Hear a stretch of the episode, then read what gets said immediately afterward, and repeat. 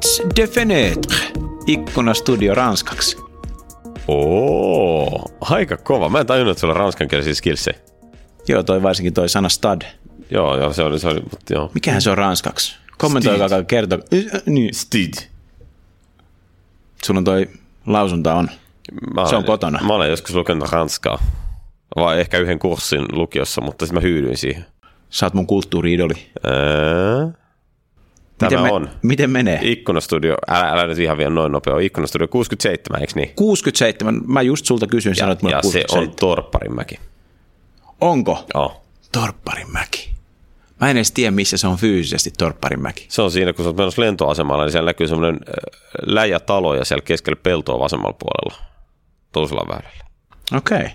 Se on siellä. Se on kivan näköinen mesta. Kyllä. Onko siinä mäki? On, siinä mäkikin. Okei. Okay. Se on aika jees. Oh. Mitä oot lueskellut? No kuule, itse asiassa tota, se mihin mä kiinnitin huomiota, ei ehkä mun kaikkein luetuin artikkelin viime aikoina, mutta mun aika hauska on se, että tota, ihan tässä tätä nauhoita tässä pari päivää sitten, niin pölähti maailmalla tämmöinen blogipostaus Introducing Azure DevOps Server 2019 Release Candidate 1. Musta oli jotenkin vaan niin Azure siis... DevOps Server. Niin. Onko se S isolla serverissä? On, on. Se on niinku tuotteen nimi. Se on niin tuotteen nimi. Ja siis tämähän on siis TFS V Next. Kyllä. Ja siis ei, ei, ei siinä musta silleen niin mitään. Siis, ähm, siinä ei silleen on, ehkä, ehkä tässä on ehkä kaikkein se suurin niin juttu on se, että kun monet sanoo, että niin Microsoftin tulevaisuus on Azure. Nyt me ollaan niin tultu siihen, että niin on-premise-tuotteet rupeaa olemaan nimeltä Azure-servereitä. Ja jotenkin tietyllä tavalla musta siinä on jotain aika niin huikein söpöä. Et se, että siis mä veikkaan tietysti, että varmaan oikeasti on niin, että ne ihmiset, jotka on valmiita migroimaan taas TFSn uuteen versioon, niin luulisin, että niillä on jo melko lähellä valmius migroida myös pilveen, mutta kaikille tietenkään ei ole. Niillä on joku puoltovarmuus tai, tai joku privacy epäluulo tai whatever, tai huono connectivity, että ne haluaa ton tuotteen. Business-syy, Niin, niin, joka siis- perustuu sitten emootioihin tai faktoihin tai mihin tahansa, mutta business-syy tehty, että nyt tonne pilveen ei vaan mennä. Kyllä, ja eihän tässä sinänsä mitään uutta ole, että onhan siis äh, SQL-sektorillakin, niin kyllähän SQL-serverikin on pitkään hyvä, hyötynyt Azure SQL Databaseissa tehdystä innovaatiosta, ja, ja Office 365 innovaatiot on pitkään valunut SharePoint-serveriin ja Exchange-serveriin ja niin edelleen, mutta se, että joku asia nimetään Azure-serveriksi, niin en mä tiedä, musta, siis se symboliarvo oikeutti sen, että mä valitsin sen tämän kerran lukukokemukseksi. Microsofti puskee kyllä, puskee Azureen nyt kovaa joka puolella. Kyllä, kyllä se on aika huikeaa. Meidän se käyttää tuota johonkin. Ei, ei mulla, siis, ei kun mun täytyy just sanoa, että itse asiassa niin kuin, mietin tätä kysymystä, mä tein tuosta taas yhtä audittia vähän aikaa sitten, ja aina kun avaa sen solutionin, niin se sanoo, että joo, että täällä on tämä TFS-serveri, tfs.yritys.com, että siihen ei saada yhteyttä, kun se on sisäverkossa. No ei, ei saada yhteyttä. Sitten mä niin mietin, että hetken, että milloinhan mä oon viimeksi käyttänyt on-premise TFS. Siitä rupeaa varmaan olemaan, niin kuin, mä tiedän, seitsemän vuotta tai jotain sellaista. Ei ole ihan hirveästi tarvetta. Sulla on ollut hyvät seitsemän vuotta. Mulla on ollut tosi hyvät seitsemän vuotta, että mulla on read-only suhteita moniinkin on-premise-versiohallintoihin, mukaan lukien tämmöisiä CVS ja SVN ja muita tämmöisiä legacyja vielä, mutta hirveän harvoin tarvii tehdä sinne mitään. Et kyllä, kyllä mä, siis mä oon tosi onnellinen GitHubilla ja, ja tota, Bitbucketilla ja VSTSllä tai siis Azure DevOpsilla mennä.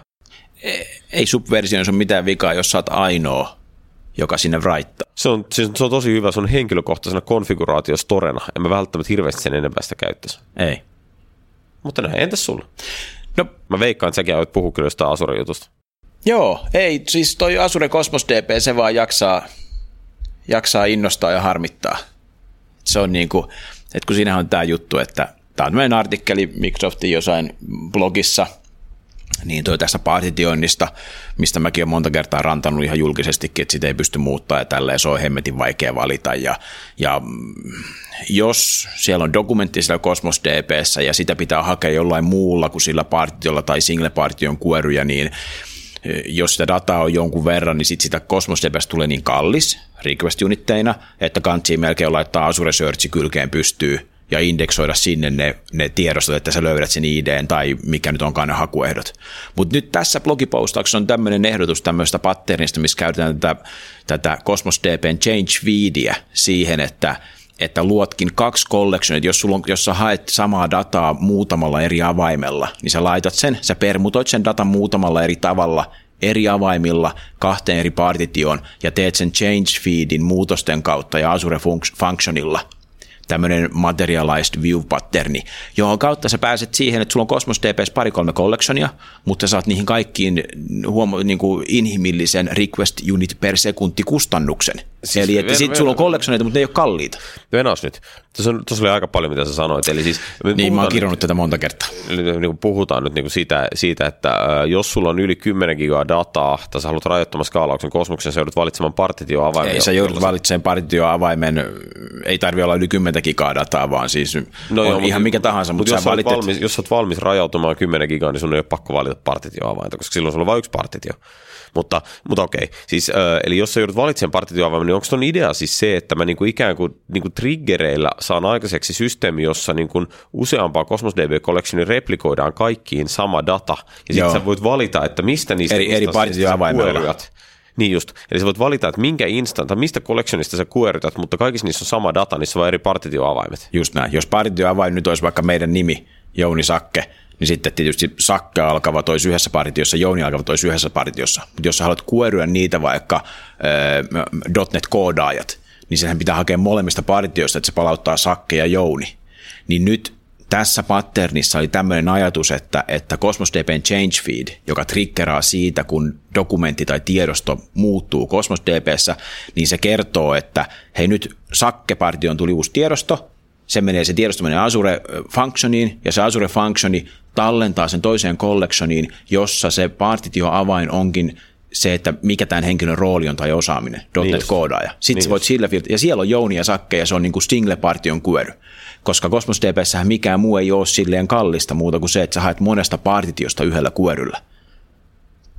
Kuerit, jotka menee vain yhteen partitioon, ne on halpoja.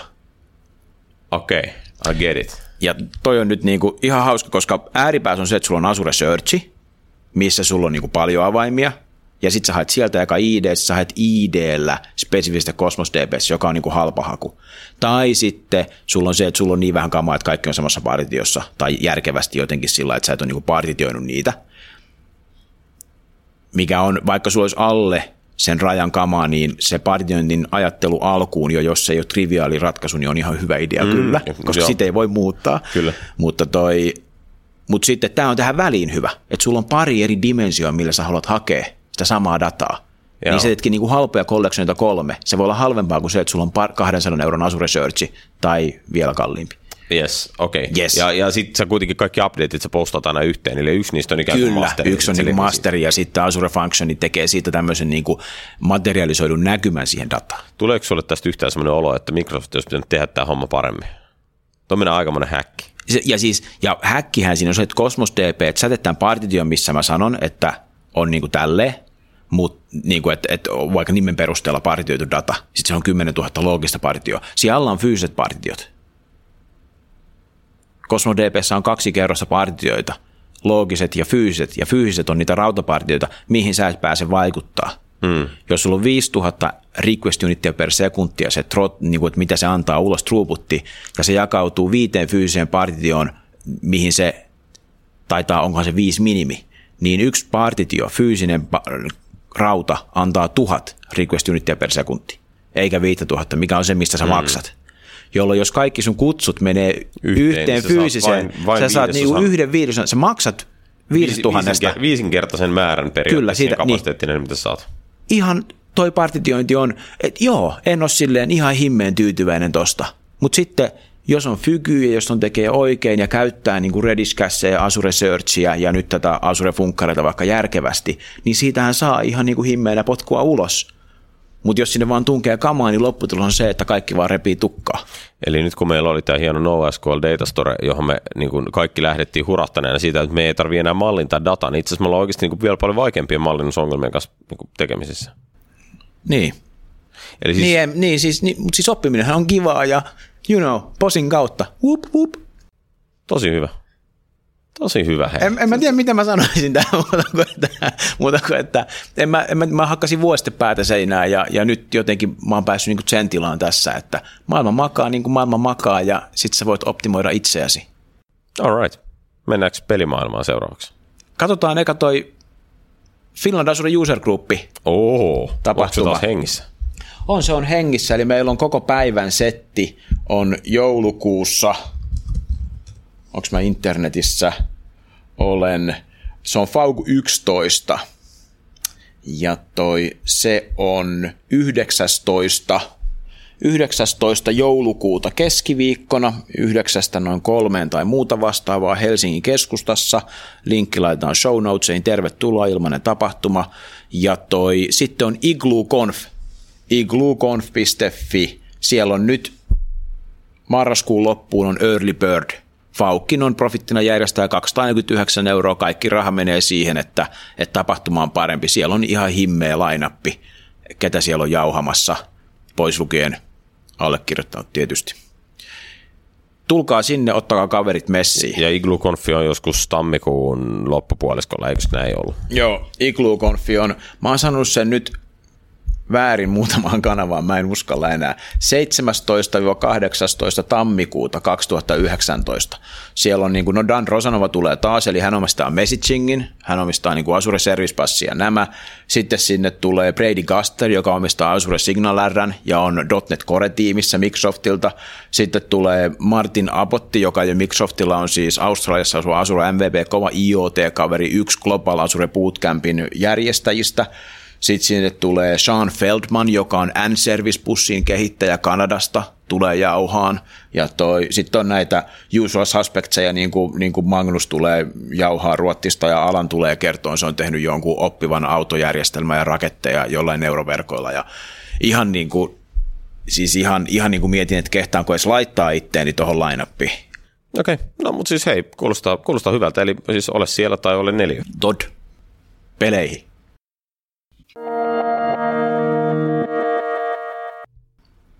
Tänään meillä on vieraana Kalle Hiitola, Next Games peliyrityksen perustaja ja CTO ja varmasti Microsoft-skenessä yksi ja tunnetuimpia firmoja, kun puhutaan Buildissä ja muissa tapahtumista näkyvistä yrityksistä. Tervetuloa Kalle. Kiitoksia, mukava olla täällä. Tervetuloa munkin puolesta. Hauska tavata jälleen. Tässä meni muutama kymmentä jaksoa välissä. Pari vuotta. Joo. Ja jäpä näyttää samalta, ehkä jopa vähän paremmalta. Se on nämä uudet silmälasit. Mullakaan ei ole tukkaa, niin nyt mäkin näytän kuunnella paremmalta. Sano ei kukaan koskaan. Niin, en kyllä muista, millainen oli Fleda viime kerralla. Mutta... Sä oot niin kohtelias. Tämä on jotenkin uskomaton, miten niin ikkunastudio on tullut tämmöinen niin kepeä, tämmöinen, vähän, vähän tämmöinen, niin mikä on yleensä kesäjaksoihin rajattu, tai naistilehtimäinen journalismi. Me lähdetään heti keskustella niin ulkonäöstä. Et ehkä tämä on tätä niin kuin, uutta äijää sitten tai jotain. Mulla ei ole muuta. Sä tuot faktat, mä tuon tukan. Paitsi sulle ei ole tukkaa. Just näin. Mitä mä siis tuon? Oh dear. Oh dear. Tyhjä käsi.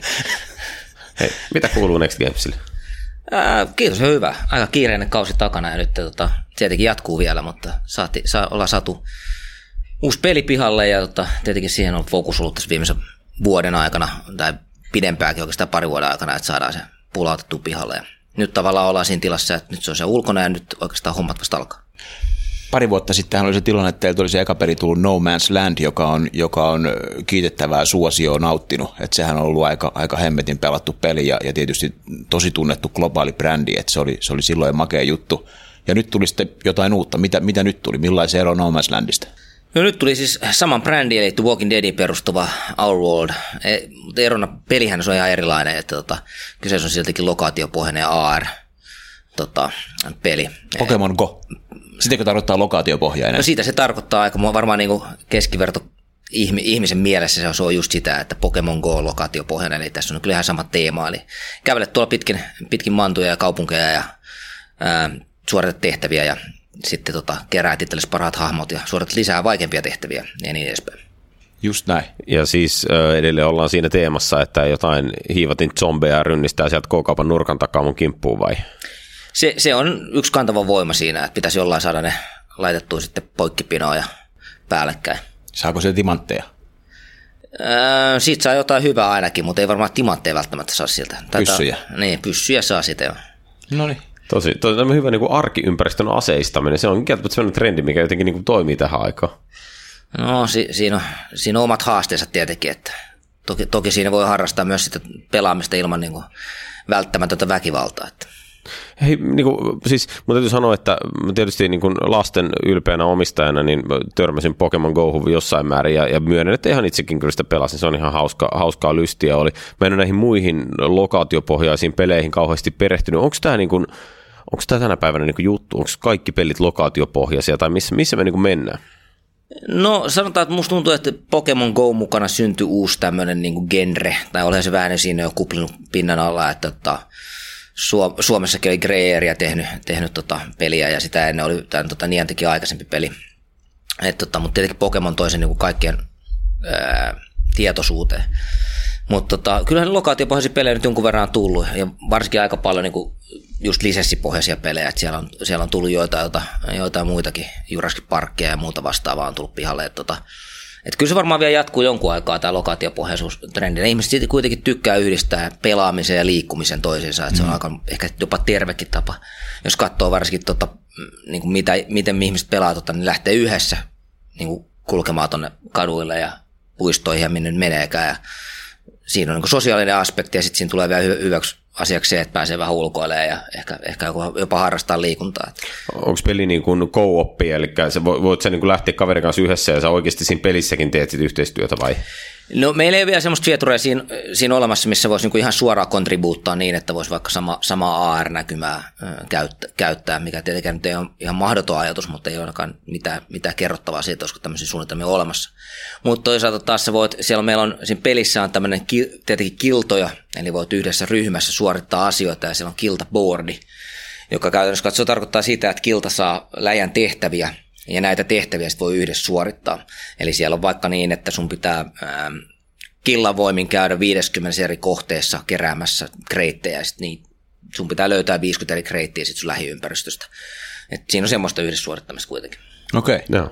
Miten tuo lokaatiopohjaisuus, onko se niin kuin, jos miettii pelin kehittämistä, niin onko se joku kerroin lisää tai kymmenen pinnaa enemmän kehittämistä, konseptointia vai onko se ihan tuoksi mitään uusia vaikeuksia tuohon, tohon, jos miettii sun näkökulmasta sun elämää, sun duunia, koska sä oot CTO, sun pitää deliveraa toi peli. Juu, äh, kyllähän siinä on niin kuin oma, oma haastekertomus ehdottomasti on, varsinkin tässä tota, kehittämisessä, kun me tehtiin monta iteraatioa ja mietittiin, millä teknologialla lähdetään rakentaa sitä, että onko se sitten niin kuin, haetaanko jostain OpenStreetMapista asioita vai, vai löytyykö yhteistyökumppania. Ja loppujen lopuksi päädyttiin sitten Google Mapsin kanssa tekemässä tämä tota, niin kuin karttapuoli siitä. Onko ne halvin? Sitä mä en osaa sanoa. Var, varmaan tota, ilma, ilmanen on aina hal, halvin vaihtoehto, mutta se, se että mitä, mitä tota Google, Google Mapsin, niillä on sitten omat ehdonsa siihen, miten, miten se toimii se koko yhteistyö, mutta me ollaan tosi tyytyväisiä niiden tehty yhteistyössä. Onko se Google, aja, niin. niin ei, siis mua, mua kiinnostaa ainakin niin kuin hahmottaa paremmin toi, mitä te oikeastaan teette. Siis mit, mitä se tarkoittaa, että teette Google Mapsin kanssa yhteistyötä, eli mitä sieltä niin kuin saa? Te saatte tavallaan niin kuin teidän AR-näkymä ymmärryksen siitä, että milloin mä seison tiellä ja milloin mä seison suolla. Ja miksi te valittitte Google Mapsin? Oliko siellä paremmat niin kuin rajapinnat vai? No me valittiin Google se lähti oikeastaan siitä, että me aika varhaisessa vaiheessa oltiin niiden yhteistyössä ja Google Mapsilla on siis tuote, joka on peleille suunnattu tämmöinen tota, Maps-tuote. Ja mitä ne tarjoaa sieltä, niin on tietenkin se karttadatan, eli niillä on hirveä tarkka da- karttadata verrattuna muihin. Plus ne tarjoaa kolmelotteista maalle siihen karttadatan päälle, eli sieltä tulee meille tieto siitä, että minkä näköistä tönöä siellä on saatavilla. Et sitten tietenkin jotkut tämmöiset tota, avainpaikat on, on mallinnettu vielä vähän tarkemmin, että meillä on tarkemmat polygonit siitä näyttää. Ää, lisäksi sieltä, sieltä tarjotaan tietoa siitä, että mitkä on niin no-go zoneja, eli niillä on se tämmöinen tota, database siitä, että minne alueelle ihmiset ei voi mennä, mikä on tietenkin meille tärkeää, että me ei haluta, että meidän porukka tiedät, niin lentokentällä jossain kiitoradalla käy tappaa zombia tai se, se, se ei niin kuin oikein sopisi siihen kuvaan. Se on turha vaarallista. Me saadaan Kaikki niin kuuluisuus on hyvää kuuluisuutta. No joo, ei, ei, ei välttämättä. Kyllä me koetaan pysyä niin kuin turvallisilla vesillä tämän suhteen. Eli sen takia meillä on rakennettu järjestelmät, jotka estää, että, että tämmöisillä alueilla ei pitäisi päästä. Mun pitää hei muuten sorry, että mä keskeytän, koska mä näin Redditissä – siis joku niin kuin kuukausi tai jotain oli musta hyvä, kun oli jossain, missä Floridassa, missä edellinen hurrikaani oli. Jossain kuitenkin Jenkeissä, kun oli hurrikaani, niin sitten oli samaan aikaan tuli Redditissä joku tyyppi laittanut kuvan Pokemon Go'sta, että go out now, there's lots of activity in the parks. et niinku, et, et, noit zonit, että mihin voi mennä ja mihin ei voi mennä, puolustusvoimien alueita varmaan ja, ja just lentokentät tämmöiset, niin ne on ehkä hy, ihan hyvä olla hallussa. On, on. Pitää, pitää just katsoa sitä, että tietenkin pitää, tärkeintä on se, että ihmiset voi pelaa turvallisesti. Et sitä dataa me saadaan sieltä. Lisäksi sieltä tulee aika paljon niin kuin point of interest dataa, mitä me sitten käytetään siihen, että me niihin point of interesteihin taas populoidaan meidän tehtävät. Just näin. Et, et, se on aika- patsas. niin juuri näin, tämän tyyppistä. Et, tota, se on aika, aika monimutkainen prosessi itse asiassa, että saadaan se kaikki data murskattua, mutta siinä, siinä me käytetään Azure Functioneita, Azure Patch Opeja, ne on niin kuin nakutettu siihen hommaan. Eli te, te olette niin kuin globaalisti saatavilla, eli te periaatteessa kaikkien maiden kartta-aineistoa pystytte hyödyntämään tuossa. Siellä, missä Google Maps on, on saatavilla, että siellä on tiettyjä alueita, missä, missä se ei ole saatavilla, Joo. johtuen sitten ihan niin kuin maailmanpoliittisista asioista, mihin... Sä ole Mu, mu, mu, niin, mä en ole vielä lähtenyt siihen, siihen kelkkaan. Niin justi se. fiksailee. Joo. Kim Jong-un, I'm coming. No nyt päästiinkin sitten teknologiaan. Sä annat aika hyvin lapaa noita, noita limppuja, niin toi niin viimeksi kun me puhuttiin, jos mä en ihan väärin muista, niin No Man's Landin rakensitte Azureen, ja nyt jo sanoit Azure Function, että tämä ei ole nyt sitten yllätyksen, Overworldingin taitaa ainakin osittain olla Azuressa, ja platformassa servisen päälle se No Man's Land, ja silloin taisi olla vähän tämmöistä mikropalveluarkkitehtuuria, mutta ei ehkä ihan niin kuin himmeen pieniin pilkottuja tälleen. Onko mikään muuttunut teidän teknisessä visioinnissa tai ajattelussa? Onko Overworld tehty samaan palettiin kuin No Man's Land ja näin edespäin?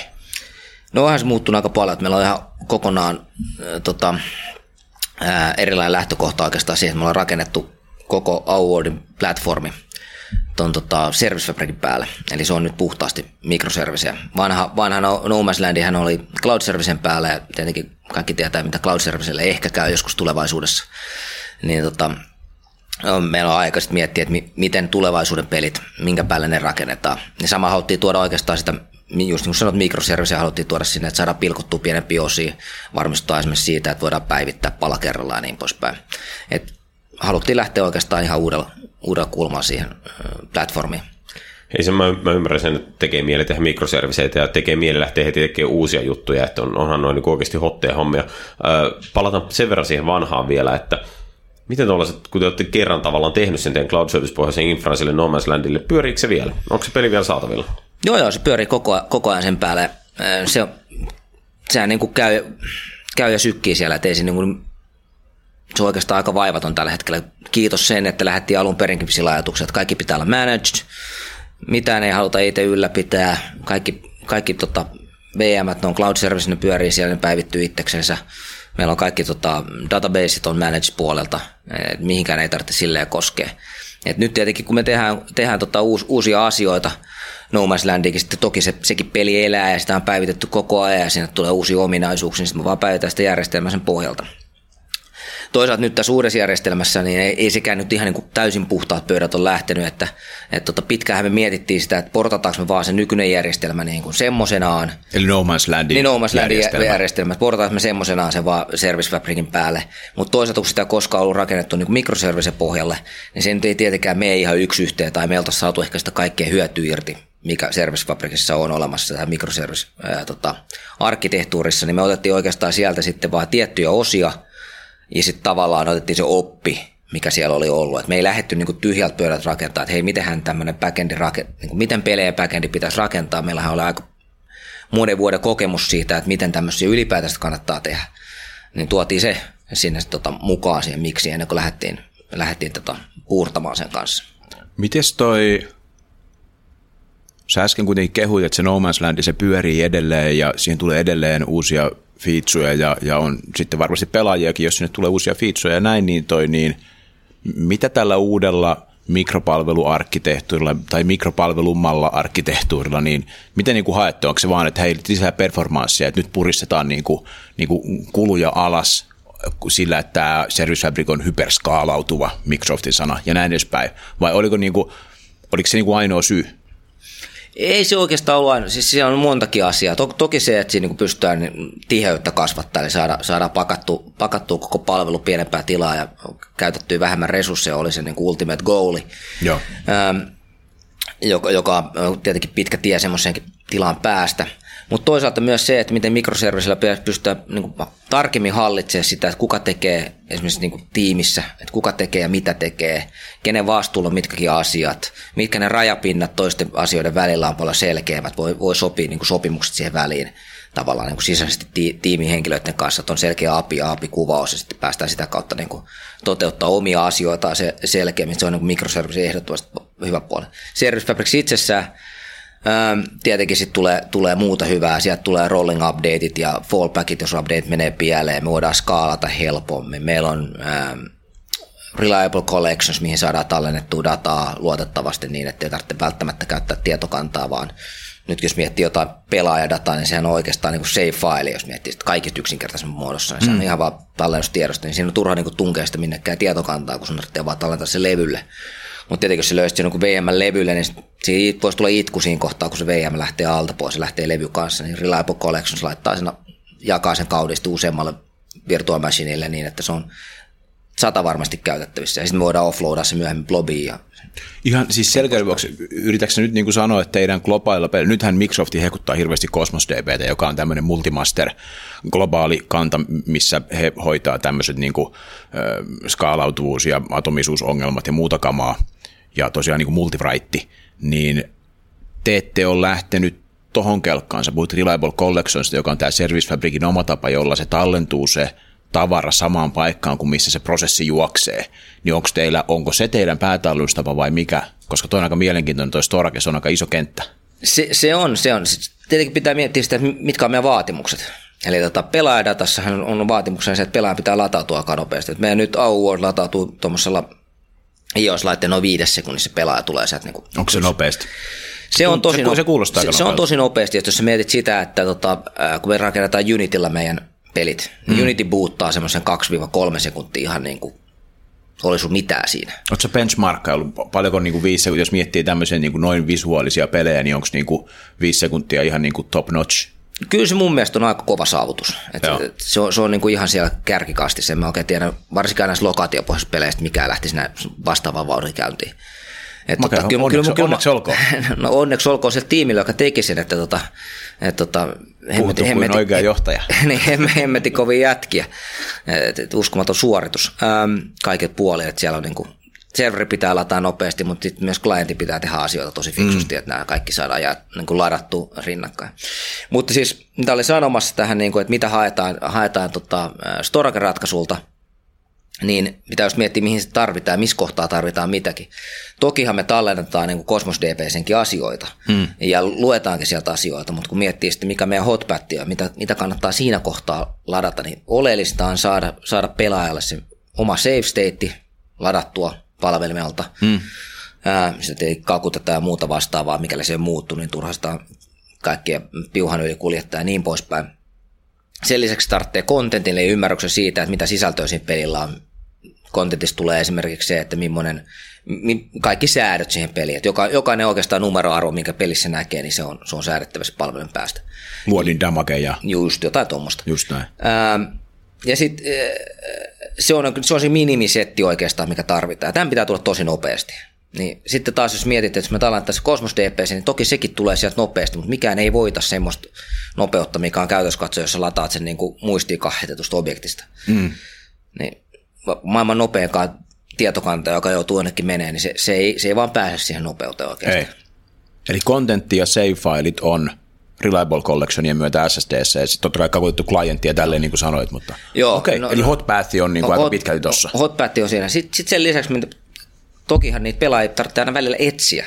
Toiset pelaajat pitää nähdä toisia pelaajia jossain tapauksessa. Sanotaan vaikka meillä on Outworldissa on Safe House, tämmöinen konsepti, eli sä voit rakentaa taloja ympäriinsä tänne tota, oikeaan maailmaan, eli siis voit kartalla laittaa talo. Vaimo on kieltänyt lähtemästä talonrakennusprojektiin. Niin. Sä voit ehkä, sä voi ehkä se on niin tämmöinen escape hatch, että tänne sä voit mm. tehdä ilman, että se kieltää sitä. Niin, virtuaalisesti. Kunhan en kerro. Niin, niin, niin. nimenomaan. Ja näin, mutta tämmöisellä alueella, kun sä rakennat se talo, niin totta kai muiden pelaajien pitää nähdä se talo. Ja sitten siinä, kun sä sinne kontribuuttaat siihen taloon, eli sä voit pelastaa, pelastaa tota hädässä olevia ää, hahmoja tuolla pelimaailmassa ja sitten voit viedä niin sinne taloon turvaan. Ja mm. sitten, kun, sitä mukaan kun sä viet sinne taloon turvaan, niin se, siellä näkyy sitten tota, lista, lista pelaajista, jotka on, on kontribuoinut tähän näin. Ja sä voit niitä pelaajia sitten klikata ja katsoa, että millaisen pelaaja se on. Niin tämmöistä dataa sun tarvitsee hakea niin kuin pelaajakohtaista erillistä dataa. Eli niistä triljoonista pelaajista teillä on, mun pitäisi etsiä Jouni, että mä näen Jounin statsit ja pystyn yes. lähettämään Jounille kakun sen synttäripäivänä. Joo. Ja niitä statseja varten, jota on rajallinen määrä, meidän kannata missään tapauksessa käydä hakemassa sitä koko mallia, mm. tuupata sulle, vaan me haetaan tämmöinen tota, tavallaan niin kuin discovery information. Eli pelkästään niin kuin etsimistä varten oleva tieto tai esittämistä varten oleva tieto. No missä toi on niin kuin indeksoi, missä toi on toi hakuindeksi, että miten te niin kuin... Se on taas Cosmos DBssä. Ja siihen okay. se toimii loistavasti. Eli, eli um, onko teillä, onko niin Service Fabricin Reliable Collections, niin onko se tuolla niin master data lokaatio tietylle tiedolle? Joo, just tava, tavallaan. Siis se pelaajan, pelaajan data, se on master data. Joo, just. Et Mutta tota- mut sitten niin kuin tavallaan osa, osa kamasta on kosmoksessa. Osa komastunut kosmoksesta, Joo. kosmoksesta just sen takia, että kosmoksen hyviä puolia on se, että ne indeksoi hyvin, on nopea hakea, se on aika helppo sitten tarvittaessa tehdä niinku riittäviä järjestelyitä, että li- löytyy riittävästi hyviä indeksejä ja voi Partitionteet et voi ikinä muuttaa, kun olet kerran päättynyt. Ei kun, ei kun siis hyviä puolia, okei joo, anteeksi. On se dynaaminen partitiointi. on, on. Ei, si- ei se mitään, sitä voi käyttää. Siitä itse asiassa löytyy esimerkkikin siitä koodista dynaamisen partitioinnin käytössä. Ai niin, mutta se on 404 tuolta tota, GitHubista tällä hetkellä. No mutta Se on asia erikseen. Ähm, mut se, siis se, on, se on hyvä, kun sitä osaa käyttää, se on se, mitä hän sanot. Joo, ei- se- eihän se, eikä se kynnys niin kuin ihan loputtoman vaikea ole Cosmos mm. DP kanssa. Se on itse asiassa aika helposti lähestytä tuote. Että siinä pääsee kyllä nopeasti vauhtiin, ei, ei siinä mitään. Sitten jos tarvitsee alkaa niin kuin miettiä sitä, että sun pitää saada hirveä määrä requesteja siitä läpi, niin sitten sit tulee haasteita. Että jos puhutaan niin kuin 20, 30, 40 000 requestia sekunnissa, niin sitten sit, sit joutuu alkaa vähän miettimään sitä asiaa. Just näin. Sitä, sitä ennen se on aika satavarma järjestelmä, että sieltä tulee kuitenkin siinä sadassa millisekunnissa vastaus. Joo. Hei, puhutaan pikkasen, sä viittasit tuossa siihen mikropalveluiden tekemiseen ja, ja sanoit yhtenä juttuna sen, että se tavallaan tekee helpommaksi splitata tiimin osiin, kun on niin selkeitä kontrakteja osapuolten välillä, niin tämä on semmoinen juttu, mikä tulee aina kaikille esiin, että, hei, että meidän arkkitehtuuri on sekaisin, meidän pitää tehdä sille jotain, mikropalvelut on jotain, tehdä mikropalveluita, mutta sä, sä niin kuin tavallaan niin kuin argumentoit, että ihan oikeasti teidän piti jakaa teidän tiimi osiin, niin minkä kokoinen tiimi teillä on tekemässä tuo? Tai kerro myöskin, mitä se oli silloin kaksi ja puoli vuotta sitten, kun juteltiin. Mitä teidän, mitä Next Games oli silloin ja mitä se on nyt? Millä tavallaan, millä, ootteko te, niinku, onko tätä eri porukka? No siis on me isosta osasta on sama porukka, mutta kaksi ja puoli vuotta sitten nyt joutuu kyllä vähän silleen sanoa, että mitä hän tähän valehtelisi, kun ei muista tarkkaa lukua, mutta sanoisiko meitä olisi 60 tai 70 henkeä ollut, me ollaan pyöritään siinä niin kuin 130 hujakoilla. Et, Okei. et, tota, et väkeä on tullut tietenkin lisää. Meidän, Organisoitumista pitää siis tapahtua. Joo, se, se on- se on tietenkin oma haasteensa tässä, tässä niin kuin matkan varrella, että, että miten, miten yri, yritys kun kasvaa, niin tulee aina kasvukipuja ja omia, omia haasteitaan siinä ja, ja se pitää olla tietenkin mahdollisimman smooth operation. Mutta tota, tiimikoosta meillä on siis ää, vähän toista kymmentä henkeä on, on backeri-tiimissä. Ja kaikilla on tietenkin omia, omia osa-alueita, mitä kukin tekee, tekee siinä. Että tota, ää, to, toki tämä niinku just jaottelu mikroservisi auttaa siinä, että voidaan helpommin ymmärtää, että mitä tehdään ja missä kohtaa tehdään ja ke- kenen vastuulla mikäkin asia on. Mutta kai se vanha sanonta menee näin, että siinä kohtaa, kun yksi iso monoliittinen asia menee liian vaikeaksi, niin haastekerrat voi lisätä tekemällä mikroservisejä. Kyllä, hmm. kyllä. Tota, onko niin kuin, tavallaan, jos mietit sitä mikroservisen jakoa, niin kuinka moneen palaseen se teidän kore on nyt niin kuin jaettu suurin piirtein? Niin moneenko mikroservisi? Niin. Noin. Oi, nyt on hyvä kysymys. Uh, visuaalisesti muistis koettaa muistaa, mitä hän dashboard sanoo, siinä se lukee. Mä väittäisin, että se on 31 servise, olisiko tämä? Tosi, tosi pieniksi palasiksi. Teillä ei ole niin kuin tiimiä per servise missään nimessä. Ei, ei, ei, ei ole. Että kyllä se pitää, tota, kyllä yhdellä henkilöllä on useampi vastuualue. Joo. No miten, miten tavallaan, kun te olette päätynyt noinkin granulaariseen jakoon, niin tavallaan niin kuin, koetteko te, että se, niiden apien tekemisen kustannus se pysyy niin kuin lapasessa, että tavallaan että siinä ei niin kuin ole liikaa säätöä ton kanssa? Ei ole oikeastaan, koska se apien, sitten taas toisaalta kun sä teet sen niin boilerplate hyvin sinne, nehän syntyy vähän niin puol automaattisesti nykypäivänä, niin kun se apipuoli on oikeastaan aika no-brainer rakentaa siihen, että mm. sä exposat sitä tavaraa, sitten tarvitsee olla aika tarkkana siinä, että sä oot sit yhteensopiva koko ajan kaikkien kanssa, että mm. sä et voi ihan niin kuin lähteä villislännessä, vaan että päätipä nyt poistaa tuosta yhden argumentin ja hups, oho. Mutta tota, ei, se, ei se muuten niin overheadi sit kovin suuri ole. Et, et, et, se vaatii vaan sen, että pitää olla aika tarkkana sen kanssa, että mitä se niin kuin templateaat ne asiat, että se pääset nopeasti tekemään niitä. Joo, joo. Miten niin kuin, tavallaan äh, yksi asia, mikä mulle tulee mieleen, että puhuit paljon tuossa niin latensseista ja, ja olit siinä vähän, että kosmoskin on niin hidas sen tiedon suhteen ja silleen, mutta toisaalta teet tuommoisen mikroservisen hässäkän, niin sä otat tietysti aika paljon niin kuin TCP/IP-dileitä ja, ja niin kuin ylipäätänsä tämmöistä niin kuin yhteyksiin liittyviä riskejä tuossa hommassa, niin se, on, se on tuntunut kuitenkin aika niin kuin easiltä ilmeisesti teillä. No joo, tällä hetkellä kyllä, mutta totta kai matka on aina, aina kivinen välillä. Että tota, siellä siinäkin oli oma oppimisensa niissä asioissa, että miten ne kannattaa tehdä ja mitkä teknologiat siellä toimii. Että Service antaa aika monta vaihtoehtoa siihen, että kuinka sä haluat oikeastaan keskustella mikroservicen välillä. Että siellä on ni, niiden oma tota, natiivitapa tämä tota, remoting ratkaisu ja sitten voi tietenkin aina, aina käyttää HTTPtä ja me, me aika pitkään palloteltiin sen, että kumpaa kansi käyttää ja mikä, mikä meille sopii. Molemmat tietenkin omalla tavallaan se hyviä ratkaisuja, mutta mm. mihin, minkä sä haluat sitten ottaa. Et remoting on hyvä puoli se, että sehän niin exposaa suoraan lennosta, että sen kun vaan kirjoitat interface, niin se on just, tulee, se API tulee niin kuin Manulle illallinen, mutta tota, sitten taas HTTP-puolella on se hyvä puoli, että sitten kun sä alat muuttaa niitä servisejä, jos sä teet muutoksia, niin sitten sun ei tarvitse saman tien, kun sä teet muutoksia, niin sun ei tarvitse sitä interfacea koettaa populoida joka paikkaan, just, ja sitten se updateamisen tekeminen on aikamoinen orkestrointi. Mm. Tuo remotingi, tai en mä tiedä se, mitä mä oon ajatellut, niin se, se tuntuu semmoiselta niin prototyyppaustyökalulta, että sillä pääsee varmaan nopeasti liikenteeseen ja tälleen, mutta mihin, mihin te niin päädyitte? Päädyittekö tuohon kontrolliin vai? Me päädyttiin HTTP suurimmalta osasta sitten loppujen lopuksi todettiin, että se on, se on meille paras ratkaisu kuitenkin siinä. siinä. Siinä kaikki ymmärtää sen ja tietää, mitä siinä tapahtuu. Eli, eli ei ole mitään mustaa laatikkoa, jossa on jonkunlaista teknologiaa, eikä oikein tiedetä, että millainen kakutus siellä on välissä ja mm. niin poispäin. Ja, ja, ja, to, ja se on tuttua tuttu protokolla, että siellä niin ei tarvitse ihmetellä, että mitä se väli, välissä menee. Kaikkien tämmöisten remotingien ongelma on se, että ju, just tämä ongelma tästä kontraktin versioinnista ja sharettamista, että ne itse asiassa niin sopisi kaikkein parhaiten silloin, jos sä oot deploymassa monoliittia, mutta siihen sä et tarvitse mm. remotingia. Kyllä. Se on, koska se on vain interface. Ihan niin kuin monoliitikossa, niin. jos sulla on interface, niin toi ei ole mitään muuta. Kyllä. Niin. Miten te teette, jos teillä on 31 mikropalvelua, niin minkälainen teidän niin kuin day-to-day workflow siinä on, että päivitättekö te niin kuin joka päivä aina jotain niistä palveluista ja sitten niin kuin luotatte tavallaan siihen, että pidätte kontakteista riittävän hyvin kiinni, että kaikki versiot toimii keskenään vai onko teillä jotain niin release-aaltoja vai miten se toimii? No meillä tällä hetkellä on vähän tämmöinen hybridimalli, että meillä on release-aaltoja, tavallaan niin viikoittaiset releaseit ja sitten tarvittaisiin useamminkin ja, ja sitten riippuen vähän siitä, että on, onko palvelu hotpatilla vai ei, niin voidaan sitten ehkä myös päivittää useammin, koska jos ei ole millään hotpatilla, tai esimerkiksi semmoinen, että vaikka jos se tippuisi kokonaan alta, niin kukaan ei huomaa, niin ne on niin aika riskivapaita. Mm. Ähm, et, et, et siinä mielessä niin tehdä, tehdä updateja aika, aika usein. Ja oikeastaan se mentaliteetti, mihin me halutaan mennä, mennä varsinkin tulevaisuus enemmän ja enemmän on se, että niin mahdollisimman usein updateja, mahdollisimman pie, pieniä muutoksia kerrallaan, jolla se riski tavallaan per, per muutos on, on, on kans kutistunut. Tuo on minusta mielenkiintoinen, siis NML, sillä edellisessä jaksossa puhuit tästä deterministisyydestä, eli sä puhuit siitä, että klientissa juoksee sama, sama koodi, sama suoritus kuin päkkärissä, joka tietysti tekee tämän, että, ei, että on niin hack-proof, että ei pysty, hakkeri ei pysty lähettämään teidän rajapintaan jotain jotain tiettyä käskyä ja sitten päkkäri vaan hyväksyy sen, vaan pikemminkin on, on eventtejä, on tapahtumia ja sekä klientti että päkkäri laskee sen, että mi, mihin nyt päädyttiin ja jos ne mätsää, niin sitten se on niin kuin validia toimintaa.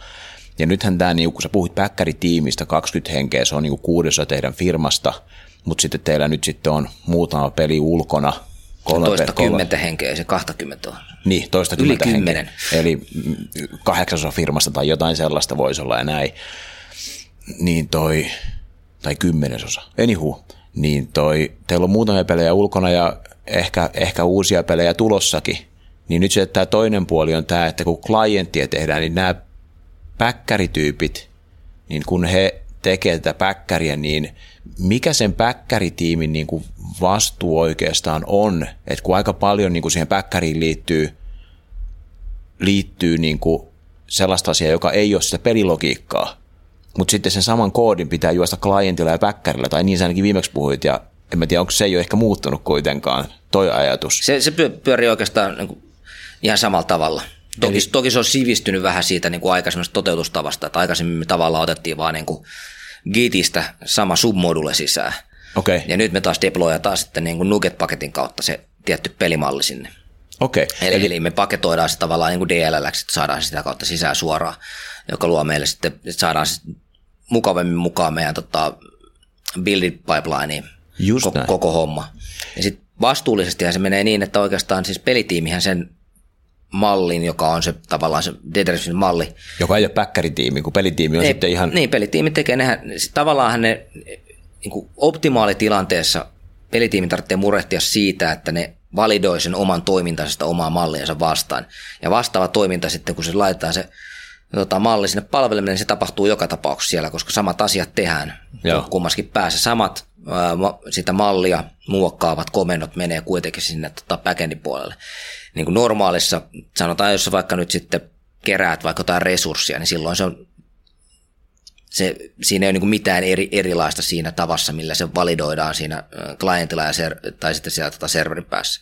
Toki sitten kun puhutaan siitä, että tehdään jotain kiltajuttuja tai muita vastaan, sitten vähän menee monimutkaisemmaksi, koska siinä sittenkin tapahtuu sellaisia asioita, että sä alat lähettää niin jaettuja viestejä ja muuta vastaavaa. Tai sitten jos sä käytetään kolmannen osapuolen palvelua vaikka siellä tota, siinä ää, kommandissa, eli saatat yhteyttä vaikka jonnekin jonkun vaikka HTTP-yhteyden ja palautat sieltä jotain dataa, Just näin. Niin sitten se menee vähän monimutkaisemmaksi, koska sitten sulla on se tilanne, että sulla on tämmöinen kommandi, joka mahdollisesti muuttaa sun mallia ja sitten muuttaa tois, tota serverikin pääs mallia, mutta se saa jotain dataa sisään ja sitten voi ehkä hyödyntää sitä dataa ja lähettää sen klientille ja niin poispäin. Että se muuttuu vähän monimutkaisemmaksi siinä, mutta periaatteessa se kuitenkin on pohjimmiltaan vaan kyse siitä, että sä voit itse kirjoittaa sen validointikoodin pelikoodajana siinä niin kuin suoraan siinä saman tien, se tarvitsee murehtia siitä, että onko se sieltä niin palvelun päässä vai ei. Toi on nyt niin kuin DevOps-mielessä ja niin kuin organisoitumisen mielessä ja myös niin kuin ihan teidän niin backeri-toteutuksen mielessä, niin toi on jotenkin niin kuin maagisinta tässä, että nyt niin kuin recappin, että No Man's Landissa, mitä sä äsken sanoit, niin oli, oli fronttikoode, joka koodasi Unitilla, eli C-Sharpilla sitä No Man's Landia, ja sitten oli Gitissä submodulle, ja sitten päkkärityyppi, kun koodasi sitä päkkäriä ja käänsi sen päkkärin, niin se nappasi vaan sieltä kitistä sen pelin koodit. Ja, ja nyt tässä Our Worldissa niin teillä on semmoinen setti, että taas Unity-tyyppi koodaa C-Sharpia ja päkkäri on C-Sharpia Service Fabricissa ja kaikki nämä systeemit toimii. Ja sitten kun teette deploymentin DevOpsissa, niin Continuous Integration tai Continuous Deploymentti, niin se siinä DevOps Pipelineissa nappaa Nuketista ne pelikoodit sinne päkkärin sisään. Ja tämä on musta niin kuin, tämä on tavallaan, tämä on musta niin kuin a, aika niin kuin hieno mekanismi, eikä varmaan, eikä varmaan ihan helpoin mekanismi ja organisoitumisen kannalta, koska se pelikoodi sitten kutsuu jotain, että hei nyt me halutaan tältä tyypiltä tietoa, että paljon sillä on rahaa. Ja päkkärikoodin pitää antaa joku funktio tälle pelikoodajalle, että, sen, että se pystyy niin kuin näkemään sen pelaajan modelin jotenkin sehän tietää sen koko ajan. Ei se tarvitse... niin, koska, koska, koska alussa se lataa sen ja sitten se pysyy synkassa. Joo. Niin se tietää koko ajan. Ei se tarvitse katsoa sitä, että paljon sillä on rahaa, koska se tietää, koska että paljon se on tikittänyt eteenpäin, niin, niin, se, niin. jos raha kasvaa, niin se on suhteessa aikaa. Eli käytännössä kaikki noin niin muutokset stateen, niin save-modelit ja load-modelit, ne tapahtuu niin alussa ja checkpointeissa jotain save-modeleita, joka on joku asynkroninen kutsu siellä päkkärissä ja ei periaatteessa niin hidasta sitä pelin etenemistä. Minkälaista, niin kuin, vähän, vähän niin kuin sivuaskel tähän kyllä, mutta minkälaista skaalasta en mä tiedä mihin, piirtein? mä en tiedä mistä mä puhun enää. No, jo, sivuaskel. Sivuaskel nyt joka tapauksessa. minkälaisesta skaalasta me suurin piirtein puhutaan? Sä et varmaan halua kertoa mitä eksakteja pelaajamäärä lukuja tai tälleen, mutta siis niin kuin, mi, mi, mitä suuruusluokkaa tämmöisillä peleillä on nyt yhtäaikaisia pelaajia? Kymmeniä tuhansia käyttäjiä, eli satoja tuhansia käyttäjiä. Joo. Tota, ja siis järjestelmähän on pidet, niin kuin rakennettu sillä skaala mentaliteetillä, että sen pitää niin kuin miljoonia pystyä tuke, tukemaan. Eli kun me ei, me ei koskaan tiedetä, millainen hittipelistä tulee, niin pitää varautua, mm. onko se nyt pahin vai paras skenaario, kumpi se nyt onkaan. Ehkä kestävyyden kannalta ja mihin se pystyy, se on pahin, mutta tietenkin bisneksen kannalta se on paras mahdollinen, että se niin kuin tulee miljoonia yhtäaikaisia käyttäjiä. Et niin, onko, sulla, onko sulla vaikeuksia, sulla on kaksi eri hattua tavallaan, sä oot niin yksi firman perustajista, mutta samalla sä oot CTO, että sä oot, tulisi paljon käyttäjiä, eipä tulisi paljon käyttäjiä, niin onko sä? No ei, ei, ei, se ole, ei se ole, ei, se enemmän se on vaan haasteet tota, et, ja mielenkiintoista, että siihen pitää varautua.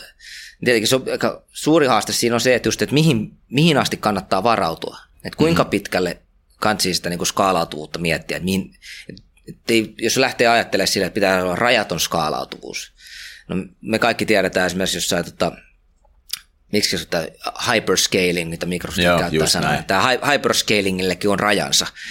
Et, et, et, ja millä tahansa pilvipalvelutarjolla, kun ne sanoo, että tämä skaalautuu rajattomasti. Just näin. No, ei, Azure Functioneita tulee rajattomasti Joo. ja Lambdaa tulee rajattomasti. Ja. Toisaalta sitten taas jossain kohtaa se rajattomuuden raja tulee vastaan. Että, tota, äm, niin, niin pitää aika paljon miettiä sitä, että mikä on se järkevä, järkevä määrä, mihin sä tähtäät, koska jos sä tähtäät ihan loputtomiin, niin sitten jossain kohtaa saat oikeasti niin kuin, saat optimoimaan valon nopeutta, joka on aika vaikeaa. Te ette ole vaan riittävän lisää. pitkällä tässä hommassa. Niin. Me odotetaan kvanttikoneita innolla. Kyllä. Mutta okei, siis äh, eikö mä mietin, että mulle tämä sivuaskel lähti liikkeelle siitä, kun te puhuitte tavallaan siitä niin kuin frontin ja backerin suhteesta, että miten, miten se oikeastaan toimii, niin, niin tavallaan äh, tietyllä tavalla sä sait sen siltä, että loppujen lopuksi niin skaalautuminen sataan tuhanteen tai miljoonaan, niin se ei välttämättä ole niin hirveän erilainen haaste, koska se suurin osa siitä kuormasta ei sitten kuitenkaan tule niin kuin ihan siis silleen, että ei se backeri joudu niin kuin ihan varmaan lineaarisesti skaalautumaankaan. No tuossa normaalissa skenaariossa ei. Sitten tota, sit tulee vastaan se, että kun meillä on kiltoja, ja varsinkin nyt meillä on vielä niinku alueita, eli mehän ollaan pallot, ää, palasteltu koko, koko maapallo semmoiseen 300 metriä kertaa 300 metriä palikoihin. Okei. Okay. Ja jokainen niistä on tämmöinen, tota, jokainen niistä jakaa mallin, eli tämmöisen samanlaisen mallin kuin pelaaja, mutta jaettu malli. Eli, eli kuka, tahansa, kuka tahansa pelaaja, joka on kirjautunut sille alueelle, eli astunut sille alueelle sisään, ää, pystyy välittämään toistensa viestejä. Okei. Okay. Ja, Eli ja, Helsingin keskustassa kaikki näkee. niin tässä nyt on monta. toisensa. Niin, niin, Niin. tässä on monta. Teoriassa voitaisiin näyttää toisensa kartalla semmoista vaan eri asiat, haluatko, niin, onko se pelimekaanisesti järkevää. Öö, ja öö, jokainen niistä sitten, kun ne jakaa sen mallin, niin kun tämä jaettu malli on myös deterministinen malli, joka vaatii sitten tämmöisen pienen haasteen, että eli jotta se voi olla deterministinen, meidän pitää pystyä taata se, että jo- jokainen näistä ihmistä, joka on kirjautunut, tai pelaajista, joka on kirjautunut siihen samaan malliin, niin niiden viestien pitää olla varmuudella toimitettu kaikilla aina samassa järjestyksessä. Plus ne pitää olla varmuudella aina toimitettu ainakin kerran. Mm. Ja lisäksi ne pitää olla eksikyytetty joko ei kertaakaan tai kerran. Just näin. Ja toi on semmoinen suhteellisen haastava ohjelmointihaaste toteuttaa. Ja sen lisäksi meidän pitää pystyä yhdessä tämmöisessä tota, jaetusmallissa, niin me laskeskeltiin, että mikä on se niin maksimimäärä, paljon sinne voi tulla pelaajia. Ja käytettiin just tätä alueellisuutta ää, ää, mittana ja mietittiin, että okei, missä on, missä on niin korkein väestötiheys. Tokio. Tokio tai Manhattan, että mm. jos tiedät, että Times Squarelle pusketaan, Times Square New Year Eve, Joo. Siinä alkaa olla tiheys kohillaan. Niin, kaikki pelaa samaan aikaan. Että me laskettiin, että 10 000 ihmistä saat niin tuommoisen 300 metriä kertaa 300 metriä alueelle ilman, että siitä niin syntyy ihan kaos. Niin 10 000 ihmistä, kun sun pitää lähettää 10 000 ihmiselle viestiä, ja sitten mietit, että ne pelaa ihan hullulla lailla, ja ne kaikki hakkaa samaa jotain tehtävää siinä. Että ko, ko, niin hyvin kohtuullisesti vaan yhden viestin sekunnissa kaikki lähettää, eli 10 000 viestiä sekunnissa, ja sitten jokainen viesti lähetetään jokaiselle, eli 10 000 viestiä kertaa 10 000 viestiä.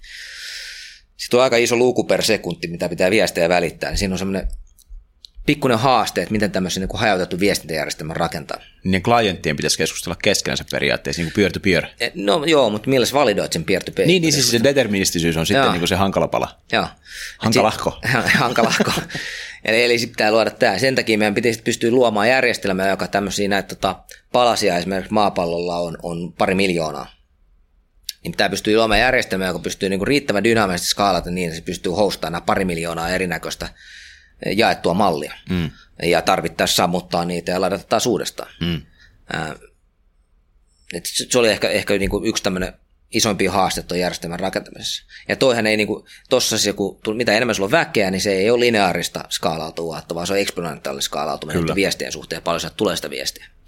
Ja requestit varmaan nyt on se skaalautuvuuden päämittari kuitenkin teillä tavallaansa, että totta kai se on pelaajien määrään liittyvä asia, mutta että Joo. paljon, paljon tulee rajapintaan kutsua klienteilta. Joo, eli mit, miten paljon sinne, sinne lähettää viestiä. Et, tota, tavallaan noit, toisaalta tää, niin kuin hirveän usein lähden niitä viestejä, joissa jaetaan kaikkien kesken sitä samaa tietoa. Niin, Et se on on aika hallittavissa. Sitten taas toisaalta requestien määrähän tulee älyttömästi siinä mielessä, että kun meilläkin pelissä siis se sekunnista sekunnin pe- peliosuus, missä sä niitä zombien kanssa taistelet, niin käytännössä katsoen jokainen täpäytys, kun sä joka, yhdestä täpäytyksestä aina ammut tai tota, no yleitupäässä ammut, mm. niin sähän täpytät sitä ruutua niin nopeaksi pystyt. mm. Ja jokaisesta lähtee viesti. Ding, ding, ding, ding, ding, ding, ding. Niin mehän suorastaan ollaan niin kuin generoitu itsellemme oikein noin DDoS-laite. Tota. Ihmisvoimainen DDoS-laite. Ihmiset kun saa näpyttämään, niin siellä tehdään ihmeitä. Joo. eli tämä peli oli vain sivutuote. Niin joo. Sä halusit ton DDoS-palvelun nyt. joo. Itseämme kohtaan. Nyt jos joku, joku sanoo sulle irkissä jotain ikävää, Joo. sä voit vaan laittaa klientit osoittaa. Vitsi, jos, jos, jos olisi noin ilkeä ihminen ja ensinnäkin ollut noin fiksu, että olisi voinut niinku vääntää sinne vivun, missä vaan voisi vääntää Tuossa on suuntaan. tuo. JP. Niin, on Lähetä toi sinne viestiä. Joo. Se ei ehkä ole, niin kuin, no, olisi ehkä eettisesti järkevää toimintaa. Ei ois. Niin. Kuka semmosesta piittaa? Okei, mutta mut hei. Kyllä me koitetaan. No, no hyvä. Tai hei, tota, sä sait sen, itse asiassa nyt, nyt mulla melkein tuli noissa kommenteissa semmoinen fiilis, että ehkä se backerin skaalautuvuushaaste ei ollutkaan ihan yhtä yksinkertainen kuin mitä mä ajattelin. Mut, mutta tämä palaa semmoisen juttu, mistä me puhuttiin silloin kaksi ja puoli vuotta sitten. Se silloin puhuit tavallaan, että pelibäkkäri on ikään kuin, niin kuin firman assetti, mitä kehitetään vuosien yli, ja sitten sitä voidaan käyttää useampiin peleihin, niin, niin tavallaan äh, monta peliä Next Games on nyt tehnyt. No siis meillä on kolme peliä kaiken. Meillä on Compass Point West, joka oli ihan ensimmäinen, joka ei perustunut mihinkään lisenssiin. Sitten meillä on tämä The Walking Dead No Man's Land. Ja nyt on tämä The Walking Dead Our World. Ja nyt mehän tehdään Blade Runnerin pohjautuvaa peliä kanssa. Sitten meillä on tota, kaksi muuta peliä on, on, on tulilla. Onko nämä kaikki niin kuin tällä samalla backerilla tai sen eri versioilla? No tai... tästä niin kuin Our Worldista eteenpäin, niin kaikki on sama päkkärillä. Joo. Eli toi on tavallaan niin kuin yksi sellainen juttu, että okei, sä et voi tietää sitä, että kuinka paljon joku tietty peli tulee sit lopulta vaatimaan skaalaa, mutta toisaalta sä voit rakentaa pelienkinen, jossa on skaalautuvuutta, ja sitten varmaan niin peli-instanssikohtaisesti tämä skaalataan sen mukaan, miten sattuu menemään. Kyllä, E- eli se pitää, ensinnäkin se pitää olla hyvin geneerinen se järjestelmä. Mm. Eli tämä tietenkin se, että se malli menee sinne sisään ja se malli tulee sen niin kuin, ää, tota, pipeline, DevOps pipeline kautta, mahdollistaa sen, että me ei tarvitse niin joka kerta koodaa asioita uudestaan. Koska Se on se, niin. se, on, se, on se peli, pelitiimin, se pelikoodi, joka koskettelee sitä mallia, ja se päkkäri ei niinku oikeastaan ehkä sitten välitäkään siitä, tai välittää minimaalisesti. No oikeastaan se, se, se ei tavallaan edes tiedä, mitä siellä tapahtuu. Eli, eli Sen geneerisemmaksi ei paljon pääse. Niin, eli, eli sille Mäkkärin kannalta sieltä menee tota bytearreota tulee sisään, jotka se toimittaa sitten tuuppaa funktiosta sisään ja ei voi tietää, mitä tapahtuu sen Pelikoodi jälkeen. käpistelee sitä sitten. Pelikoodi käpästelee sitä käytössä. Ja sama koodi klientissa ja Joo, se, päkkärissä. Yes. Eli tota, siinä, siinä mielessä se on niin kuin hyvin, toki siinä on muutama leijeri välissä, että siellä on niin kuin automatisoitu sitä, että esimerkiksi niin pytearreota ei nyt tarvitse niin pelipuolelle enää purkaa, että se on jo purettu sitten valmiiksi sille puolelle, mutta tota, käytännössä katso, ka, ka, katsoen niin tämmöisiä asioita. Ja toinen, toinen tietenkin se, että millä saadaan niin tätä geneerisyyttä lisää, on se, että miettii tätä niin kontenttia, eli kontenttina on, just sanoin, nämä ohjausarvot, Eli, eli paljon, paljon nyt joku ammus tekee, tekee vahinkoa tai, tai kuinka paljon sä saat jostain tota, kortista, jos sä löydät, niin, niin jotain resursseja itsellesi. Mutta myös yhtä lailla kontenttiahan on esimerkiksi uutiset, mitä sä näytät siinä pelissä. Mm. Eli meidän pitää pystyä tukemaan sitä, niin kuin, että millaisia uutisia siellä näyttää siellä pelissä. Tai Joulukampanja. joulukampanja vaikka tai muuta vastaavaa. Tai jos sä haluat näyttää vaikka jonkun bannerin siinä pelin käynnistyessä tai mahdollisesti jos sä haluaisit vaikka kauppaa muuttaa, mitä meillä on myynnissä. Se on tietenkin tärkeä asia ää, siinä mielessä, että jotenkinhan tuo rahaakin noista free-to-play-peleistä pitäisi saada aikaiseksi. Just näin. Niin, niin. Mutta jokaisella pelillä on erilaiset näin. Jokaisella pelillä on uutis, uutisformaatti voi olla vähän erilainen, tai se, että miten ne käsittelee niitä tuotteita, mitkä kaupassa on vähän erilaisia, niin voi olla ihan jotain uusia innovaatioita sen suhteen, että miten ne haluaa kombinoida juttuja ja muuta vastaavaa. Me ei haluta rajoittaa sitä tietenkään mitenkään sen niin backerin puolesta, ei sitä voi niin sanella, että kuule uutisessa, sulla on nyt aina pakko olla, tiedätkö, siellä on otsikko, sulla ei voi olla kahta otsikkoa, sulla voi olla yksi otsikko, ja sitten sulla on tota, leipäteksti ja yksi kuva. Se toki sopii jollekin pelille, jonka uihin tämmöinen ratkaisu sopii, mutta sitten taas toisella voi olla niin, että niillä on kaksi otsikkoa ja sitten on ingressi mm. ja niillä on kuvaus ja sitten on joku sivupalsta vaikka ja neljä kuvaa. Ja millä sitten niin kun tekee järkevän näköisen käyttöliittymän tohon. Ja, ja toisaalta ei haluta taas myöskään tehdä sitä, että joka kerta kun tulee tämmöinen uusi content-tyyppi, että sitten jonkun tarvitsisi käydä näpyttelee dashboardiin uusi webbityökalu. Skeema. Uusi skeema, uusi webbityökalu tätä varten. Ne, tavallaan skeeman kyllä joutuu näpyttelemään, eli, eli miten se toimii on käytössä katsoen se, että meillä on taas kerran silloin, kun pelitiimi tekee ja suunnittelee tätä asiaa, niin ne suoraan oikeastaan kirjoittaa koodissa, että tämmöistä, näitä fiildejä mä tuun käyttämään. Okei, okay, eli me, meillä uutinen on yksi iso otsikko, yksi pieni otsikko, yksi kuva ja yksi bodyteksti. Joo, ne, ne niin kuin tavallaan määrittelee, että tämä nyt on mun kontenttia. Okei. Okay. Ja me ekstraktoidaan se tieto siitä peli-imagesta. Pulautetaan siitä määrittelytiedosto. Määrittelytiedosto menee DevOps-vaiheessa, pyörähtää meidän tota, hallintaklusterille, joka ymmärtää, meta, me kutsutaan metaklusteriksi, mutta se, se ymmärtää sen. Niin kuin, Ja hallintaklusteri, kun exposaa jonkun websaitin sitten sen pelin hallintaa no se, ha, se hallin, no joo, eli käytössä se on tietenkin APA, eli websitehän keskustelee vaan APN kanssa, on lö, lö, löyhästi kiinni siinä, ei tietenkään sidota itseämme kiinni mihinkään. Ei tietenkään. Tota, se, se, se, kertoo, että hei, tämmöisiä content-tyyppejä on tarjolla. Ja sitten tämä tota, meidän website, tämä meidän hallintajärjestelmä osaa siitä, siitä katsoa, että no niin, tämmöisiä content-tyyppejä tarjolla, että eiköhän luoda näille näkymät tästä, että vaikka nyt tämä uutiset, vaikka sanotaan uutiset 2.0, missä on tarjolla myös nämä sivupalstat ja neljä kuvaa, niin ilmestyy tänne. Ja tällä pelillä ei ole tavallista uutista näkyisi ollenkaan, koska se ei sitä käytä. Just näin. Jouni, hei, tuntuuko susta, että me avataan koko ajan matolaatikkoa, että niinku, tuoko tämä lokaatiojuttu tai no jotain, joo, kyllä sitten tuo jotain, ja sitten puhutaan jostain maailman jakamista 300 kertaa 300 metriä alueihin, mitä on pelkästään lokaatio, ja sitten puhuttiin jostain DevOpsista, ja nyt puhuttiin, nyt puhuttiin siitä, että tulee hallinta-api, joka on dynaaminen niin peli, peliin nähden, ja si, silloin päällä ja mä en edes uskalla kysyä, millä on hoitanut GDPR. Siellä on varmaan joku ihan himmeä tarina taustalla. Se on, siinä on omat haasteensa, mutta kyllä sitä on hoidettu. Ja tota, sitäkin niin kuin, silloin kun, totta kai kun myös GDPR tuli oikeastaan, niin sehän tuli hyvään aikaan meille, kun me oltiin just rakentamassa järjestelmää niin uuden. joo, ihan totta. Niin, niin tavallaan sä, niin sä ajattelit, että hyvän aikaa siinä mielessä, jos teillä on vanha järjestelmä, jota olisit käyttänyt, se olisi pitänyt muokata niin kuin... Toki me jouduttiin muokata vanhaa totta kai, järjestelmää, mutta nyt, niin. nyt niin kuin päästiin rakentamaan tavallaan Parempi. alusta asti miettimään, että miten GDPR hanskataan. Ja, ja sen takia me lähdettiin niin miettimään, että mitä meidän ID menee. GDPS on se hyvä puoli, että jos sä saat rikottua se yhteyden johonkin dataan, niin että sä et enää voi tunnistaa sit ketään. Just näin. Niin, niin tavallaan sit se on ihan fine data. Niin onkin. Sit niin. Pidät. Kun et ja, sä pysty yksilöimään sitä ihmistä siitä datasta, niin... Niin, se on fine. Ja mitä me rakennettiin se sitten, niin aika pitkälti oli se, että me todettiin, että hetkinen, että jotta me voidaan rikkoa näitä datoja, kun meillä siltikin on kolmannen osapuolen palvelut, mitä me tarvitsee käyttää. Esimerkiksi tämmöinen attribuutio, eli mistä tyypit on tullut sisään, kun me näyttää mainontaa, kuka näytti sen mainoksen, mistä kamera mm. tulee muut vasta. Tai sitten meillä on oma logitusjärjestelmä, ja sinnekin pitäisi joku ID toimittaa sen logi, että voidaan joskus löytääkin sieltä, kun pelaaja startteja. Tämä ei toimi. Pelaaja valittaa, että tämä feature ei toimi. Niin, niin, niin pakko sen jotain linkkejä ei, olla. pitäisi löytää. Että. Me mietittiin sitten taas sitä sit siltä kulmaa, että me ei välttämättä haluta näihin järjestelmiin lähettää sitä meidän niin kuin, varsinaista pelaajatunnusta. IDtä, että se jakautuisi joka paikkaan, koska sitten meidän tarvitsisi joka paikasta käydä raapimassa tämä tietty pelaaja-ID pois, vaan me päätettiin, että okei, että jokaiselle ulkoiselle palvelulle luodaan, ta- tai oikeastaan jokaisen ID luodaan oma taulu, missä nämä ID on, ja ne on siirrytty se player ID. Eli sitten jos meidän tarvitsee joskus ottaa se pelaajat pois. Mä, mä sanon sulle, että hei, mä haluan nyt, että sä poistat saken sun systeemeistä. Niin, rivi pois, sun kaikki yhteydet on katkaistu siinä kohtaa. Eli sitten se data, mikä meni vaikka meidän logitusjärjestelmään, niin sit sitä ei tarvitse enää poistaa, koska kukaan ei voi enää tietää, että sä oot sinä. Okei, okay. eli käytännössä sitten kun GDPR ja backupithan on hauska keskustelu, mm. että miten se mukaan backupeista poistat jostain webilogeista joku käyttää tai muuta vastaan, mutta nyt sitten teillä sitten on ehkä jossain backupissa vuodelta papu, niin musta jotain tietoa, mutta siellä näkyy vaan, että, että joku tyyppi teki jotain, mutta ei niinku siitä ei pysty mitenkään yksilöimään, yhdistää millään tavalla kehenkään ihmiseen. Joo, se on se prinsiippi, että se on poistettu se linkki. Sitten se on niin kuollutta dataa. Se on kuollutta dataa. Toki sitten me voidaan niin kuin sit käyttää sitä dataa vielä siihen, että jos me halutaan analysoida esimerkiksi sitä, että niin kuin, Millä joku, jo, pelaa, joku, joku pelaaja on pelannut tämmöisellä patternilla, tai me halutaan tunnistaa patterneja vaikka, että miten pelaajat on pelannut, niin voitaisiin hyödyntää sitä siihen. Just niin näin. Siihen Eli ei täysin kuollutta dataa itse asiassa. Ei, Voi ei, olla se, hyödyllistäkin se, dataa. Se on, se on anonymisoitua dataa, mutta tämähän se GDPR niin monien äh, tilanteiden ratkaisun vastaus on nimenomaan se, että anonymisoidaan data, koska emme voida sitä Just poistaa.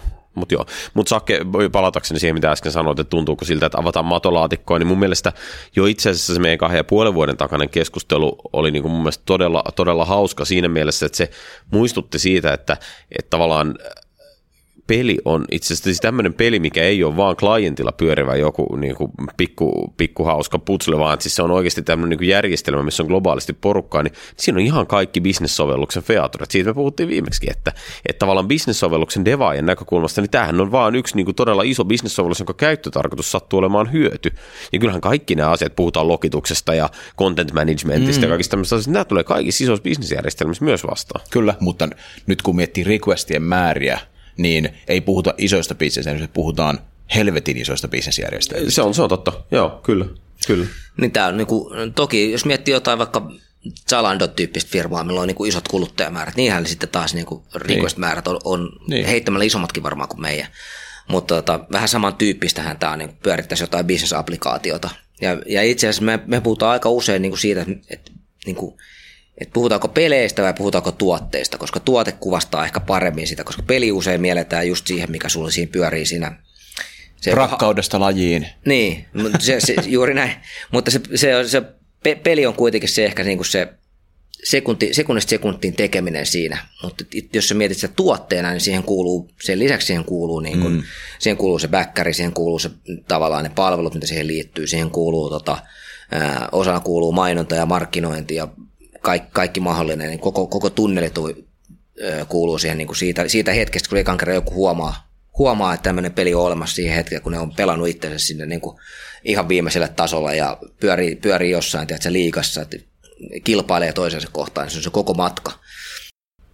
Miten toi, tai mä ajattelin vaihtaa vähän, vähän niin kuin aihetta, koska mä mietin tuossa jossain kohtaa niin kuin tuli mieleen, että ihan oikeasti noita niin kuin lokalisointijuttuja, mitä ratkonut, ja no lokalisointi on huono sana, siis, mutta loka, lokaatioasioita ja lokalisointiasioitakin varmasti ja, ja kaikkia näitä, skaalautuvuus ja identiteetti ja näitä asioita, niin tuolla on isoja firmoja, jotka on ratkonut ihan samoja asioita – ja mitä me tiedetään markkinasta, niin me tiedetään, että AVS pyörii niin kuin isoimmista pelifirmoista suurin osa.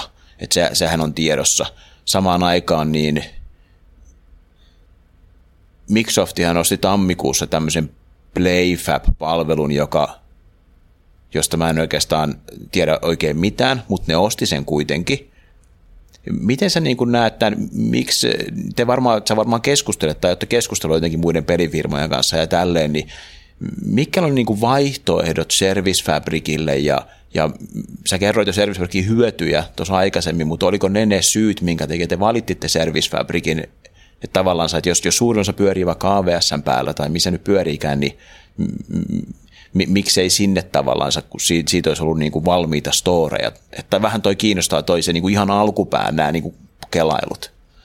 Niin tässä on monta kysymystä virjattu Niin oli, kun en mä oikein tiedä, mitä mä kysyisin, kun mä tiedä tuosta mitään. Niin, Mut, ehkä, siis mun mielestä se, mä en tiedä, oliko tämä se, mitä Sakke ha, haki niin kuin takaa, mutta tavallaan siis se, että ää, sä oot nyt kuitenkin CTOna tehnyt sen linjauksen, että Next Games pelifirma käyttää niin kuin Microsoftin stackia ja Azurea. Mm. Miksi ja mikä sun fiilis on siitä? Okei, okay, äh, no alun perin milloin me lähdettiin niin kuin Azurea käyttämään, niin siinä, siinä oli ihan selkeät syyt, oli, oli siitä on viisi vuotta aikaa. Mm. Jos, jos katsotaan viisi vuotta sitten taaksepäin, niin kuin miss, miss, missä pilvipalvelut eli, eli viisi vuotta sitten. Meillä oli AVS, AVS oli tarjottavana oikeastaan niin kuin etupäässä – Niillä oli VM ja infra. Ra- infra.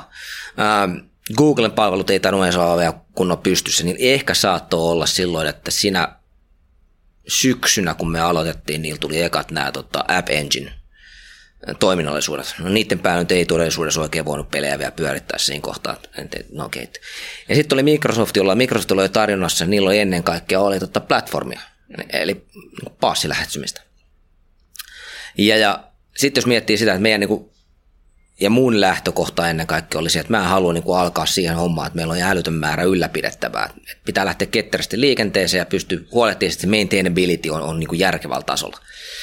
No silloin aika luonnollinen valinta, niin kuin mikä puoltaa Azurea siinä kohtaa on se, että niillä on, niillä on managed-palveluita, että, että sinne voi keskittyä niin kuin sille puolelle. Sitten toinen tietenkin oli tämä, että alettiin tekemään Unitillä pelejä, Unity pyöritti ja C-Sharpia. Siinä kohtaa maailma alat katsoa, että mitkä mun vaihtoehdot on. Mä voin toki mennä monolla pyörittää tätä Linuxin päälle, viisi vuotta sitten vanhalla monolla. Ja, tota, se oli aika nopea miettiminen ehkä. Niin, koska se mono ei ollut nopea.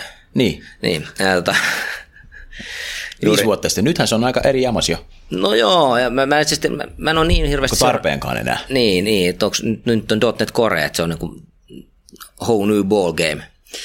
Ähm, et tässä oli, niin kuin tuossa oli muutamia semmoisia asioita, mitkä tietenkin puol- sen puolesta. Sitten tietenkin se, että mulla oli aika hyvät suhteet Suomen Microsoftiin, mulla on kokemusta siitä. Toki mulla on kokemusta AWSstä, mutta tota, sieltä saa aika, aika niin kuin hyvää lähihoitoa niin sanotusti.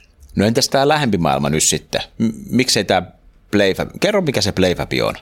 Kun mä vaan näin, että Microsoft osti Playfabin, mä kävin katsoa, että se on, joku, se on siis pelialusta, mihin sä voit koodata pelejä. No se on, se on kans tämmöinen backeri-alusta alusta, niin kuin tavallaan, että sulla on joku backendi, missä, minne sä voit tallentaa sun pelaajan tilan, ja sitten pystyy jotain kontenttia tarjoamaan. Se tarjoaa rajapintoja siis. Se tarjoaa rajapintoja. Ja sä voit koodata sinne sä voit peri- C-Sharpia, niin kuin Unityinkin. No mun mielestä se ei tue vielä C-Sharpin pyörittämästä, että ihan voit tota Node naputella sinne. Okei. Okay. Tämmöistä tarkast, niin kuin jos haluat tehdä tarkastuskoodi, se on kirjoittaa Node.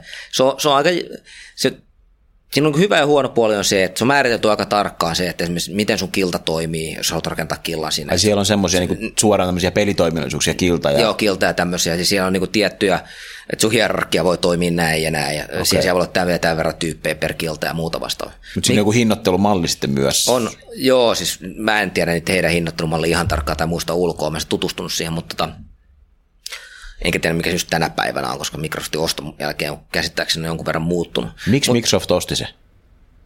Sun pitäisi kysyä Microsoftilta, mutta mä voin spekuloida. Spekuloi. Ää, mä luulen, että tota, ää, Microsoft kuitenkin on, on, ne on havainnut sen, että tämä tota, peli ää, teollisuus on kuitenkin aika iso bisnes, ja onhan ne pitkään ollut Xboxia ja kaiken muun kautta. Mutta ne on, ne on tavallaan markkinassa hävinnyt sitten tässä pilvipalveluissa, ää, varsinkin mobiilipuolella ja ehkä indie-studio-puolella siihen, että kuinka paljon asioita pyöritetään Amazonin päällä. On mm. vaikea mennä sanoa, että kuinka iso bisnes se oikeastaan Amazonille on tämä tota, ää, niin kuin pelien pyörittäminen. Mä voisin kuvitella, että se on siltikin ihan merkittävä rahantulo mm. heillekin. Niin, niin se on vaan luonnollista Microsoftille, että, että nyt pitää jotain tehdä, tehdä asialle, saada jostain niin kuin tämmöinen keihään kärki, että saada, saadaan niitä asiakkuuksia heidän allensa. Playfabihän pyörii Amazonin päällä, että tota, vielä toistaiseksi ymmär- että niillä on vähän hommaa vielä siinä, että ne saa käännettyä sen kaiken tota, okay. asuren päälle. Että varmaan niitä ajatus on siinä, että ne saa niin kuin läjä, muistaakseni siellä oli joku 10 000 asiakasta tai mitä nyt niitä olikaan niitä sieltä tota okay. päällä. Tämä on ihan tämmöinen Heitto. hattupakio. No mutta hyvä, hyvä spekulointi. Niin, et, et varmaan siinä on se kulma. Mutta jos nyt sitten tähän niin kuin Worldiin, eli mä nyt heitän vaikka, että rupesitte kehittämään Worldia kaksi vuotta, puolitoista vuotta, jotain semmoista sitten, niin silloin päätitte sitten, että okei, nyt tehdään niin kuin uusi päkkäri, että ei mennä No Man's Landin päkkärillä. Ja oli taas sitä samaa kelailua varmaan, et, et, et, miksi, niin, ja päädyitte Service Fabriciin. Sitten kuitenkin olisi ollut kuule Kubernetesta ja olisi ollut Playfabia ja olisi ollut vaikka mitä ja tätä ja tota. Joo, to, toki, tokihan niin käytiin monet vaihtoehdot läpi siinä kohtaa, että, että mitä lähdetään tekemään. Ensinnäkin meidän ensimmäinen ajattelu on se, että jatketaan tätä nykyistä platformia rakentaa, mutta tultiin aika nopeasti se tulokseen, että sen, niin kun, sen just maintainability olisi kasvanut liian monimutkaisesti. Se, tavallaan se skaalautuminen olisi ollut hankalaa. Toki se olisi niin pelaajamäärällä skaalautunut, mutta olisiko se skaalautunut useammalle pelille. Mm-hmm. Ihan vaan sitten lähdetään siitä, että kuinka monimutkainen se DevOps-ympäristö oli. Että kuinka hyvin me saadaan esimerkiksi rollattua ulos uusia ympäristöjä ja niin poispäin tarvittaessa. Et, et, tästä on käyty mielenkiintoisia keskusteluita ja firman sisälläkin puhutaan siitä, että olisiko se skaalannut, niin se on silleen, että no mitä sä tarkoitat skaalaamisella. Että, tota, että skaalaako sillä, että pelaaja on riittävästi vai skaalaako sillä, että tarvitsee niin kuin vähintään kymmenen jamppaa per peli, jotta tätä voi pyörittää tätä pelkkää päkkäriä. Ai niin, niin, niin, se, kustannus, niin kuin niin, yllä, niin, ylläpitokustannuksena niin, ja työnä. Ja työnä, että se skaalautuu. Että siinä on niin monta, monta kulmaa siihen skaalautumiseen, se on vähän tämmöinen vaarallinen sana suorastaan. Mutta joo, me mietittiin näitä vaihtoehtoja sitten sit todettiin vaan siinä kohtaa, että, että kyllä se fakta on siinä, että meidän pitää ottaa nämä opit, mitkä meillä on tässä käsissä ja tavallaan se tietotaito ja tiettyjä palikoita, mitä me ollaan rakennettu sinne ja viedä ne uuteen alustaan. Ja sitten kun alettiin miettiä, mikä tämmöinen uusi alusta voisi olla ja mistä saadaan parhaimmat hyödyt irti, niin piti tietenkin katsoa sitä, että mikä meidän osaaminen on tässä hetkellä talossa, mihin meillä on kykenevyyttä. Ähm, ja sitten äh, aika tarkkaan katsoa, että mitkä on ne ominaisuudet, mitä eri nämä palvelutarjoajat tarjoaa. Käytännössä katsoen se oli niin kuin Kubernetes ja kontit versus sitten Service Fabric ja ei-kontteja. Mm. Ja, ja Service Fabric ja ei-kontit tietenkin tuo sen hyvän edun siihen, kun me kuitenkin pyöritään vielä tällä hetkellä ja kaksi ja puoli vuotta sitten pyörittiin ihan puhtaasti Windows-pohjalla, koska semmoinen kuin .NET Core ei käytännössä katsoen ollut ainakaan lähelläkään tuotantovalmista. Ei. Ähm, niin, niin äh, piti miettiä, että okei, millä, millä me mennään niin Windows-ostoon, koska me halutaan yhdellä pyörittää sitä C-Sharpia nopeasti. Ähm, niin, niin silloin oikeastaan Service Fabric nousi sitten semmoiseksi niin varteenottavaksi ähm, vaihtoehdoksi. Noin puoli vuotta me tehtiin tutkimusta sen pohjalla, että onko tämä nyt järkevä homma. Lennettiin vähän Redmondiinkin juttelemaan tuot, tuon tuotetiimin kanssa, että tämmöisiä suunnitelmia on, onko me nyt ihan hulluja vai, vai, vai voisiko tämä niin lentää. Ja sitten saatiin aika vihreät valoa siihen, siihen hommaan. Toki myös siihen aikaan niin kuin Service Fabric oli uusi. Se oli mm-hmm. ihan niin kuin pakast vedetty. Eihän se, eihän se, eihän se ole tuottajana kuin Eihän se ole tuotteena kuin niinku pari vuotta vanha. No just niin. Siis just tää. Just niin kauan kuin me ollaan tehty sitä.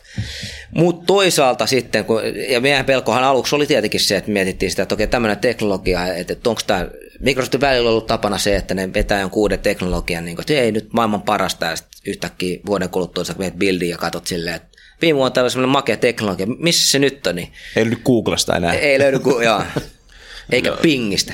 Tota, ähm, joten me haluttiin myös varmistua siitä, että onko tämä tuote, niin kuin, tuleeko tämä pysymään, tämä tuote käytössä. Me ei haluta tietenkin investoida semmoisen, mikä ei pysy. Mutta tietenkin se lohdutti, sit, kun meni sinne paikan päälle, kuuli, että kuuli sen, että no, no me ollaan nyt niin kuin kahdeksan vuotta pyöritetty ja se koko meidän tunkkia.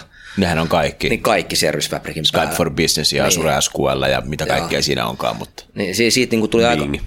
Niin, muun muassa. siis tämä oli hyvän tahtoinen hymähdysnauru. Joo, joo. Totta kai.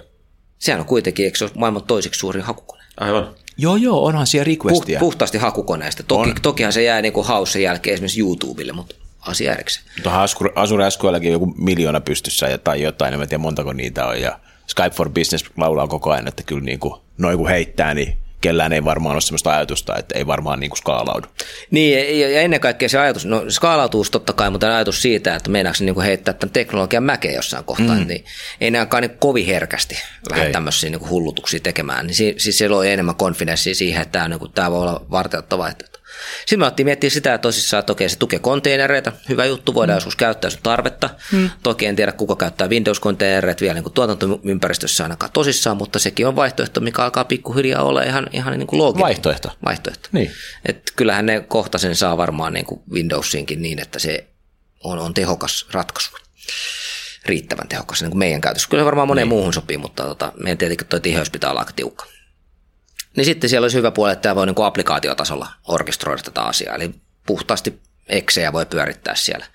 Ainut niin kuin drawback oikeastaan siitä, että se pyörität Exejä tuommoisessa ympäristössä, koska kuitenkin itse host, ei mene Eastin kautta eikä mitään, se itse hostaat kaikki niin kuin HTTP ja muut vastaan, niin drawback on siinä, että jos alat käpistelee Windows-rekisteriä, niin sitten sä voit niin kuin sotkea asioita.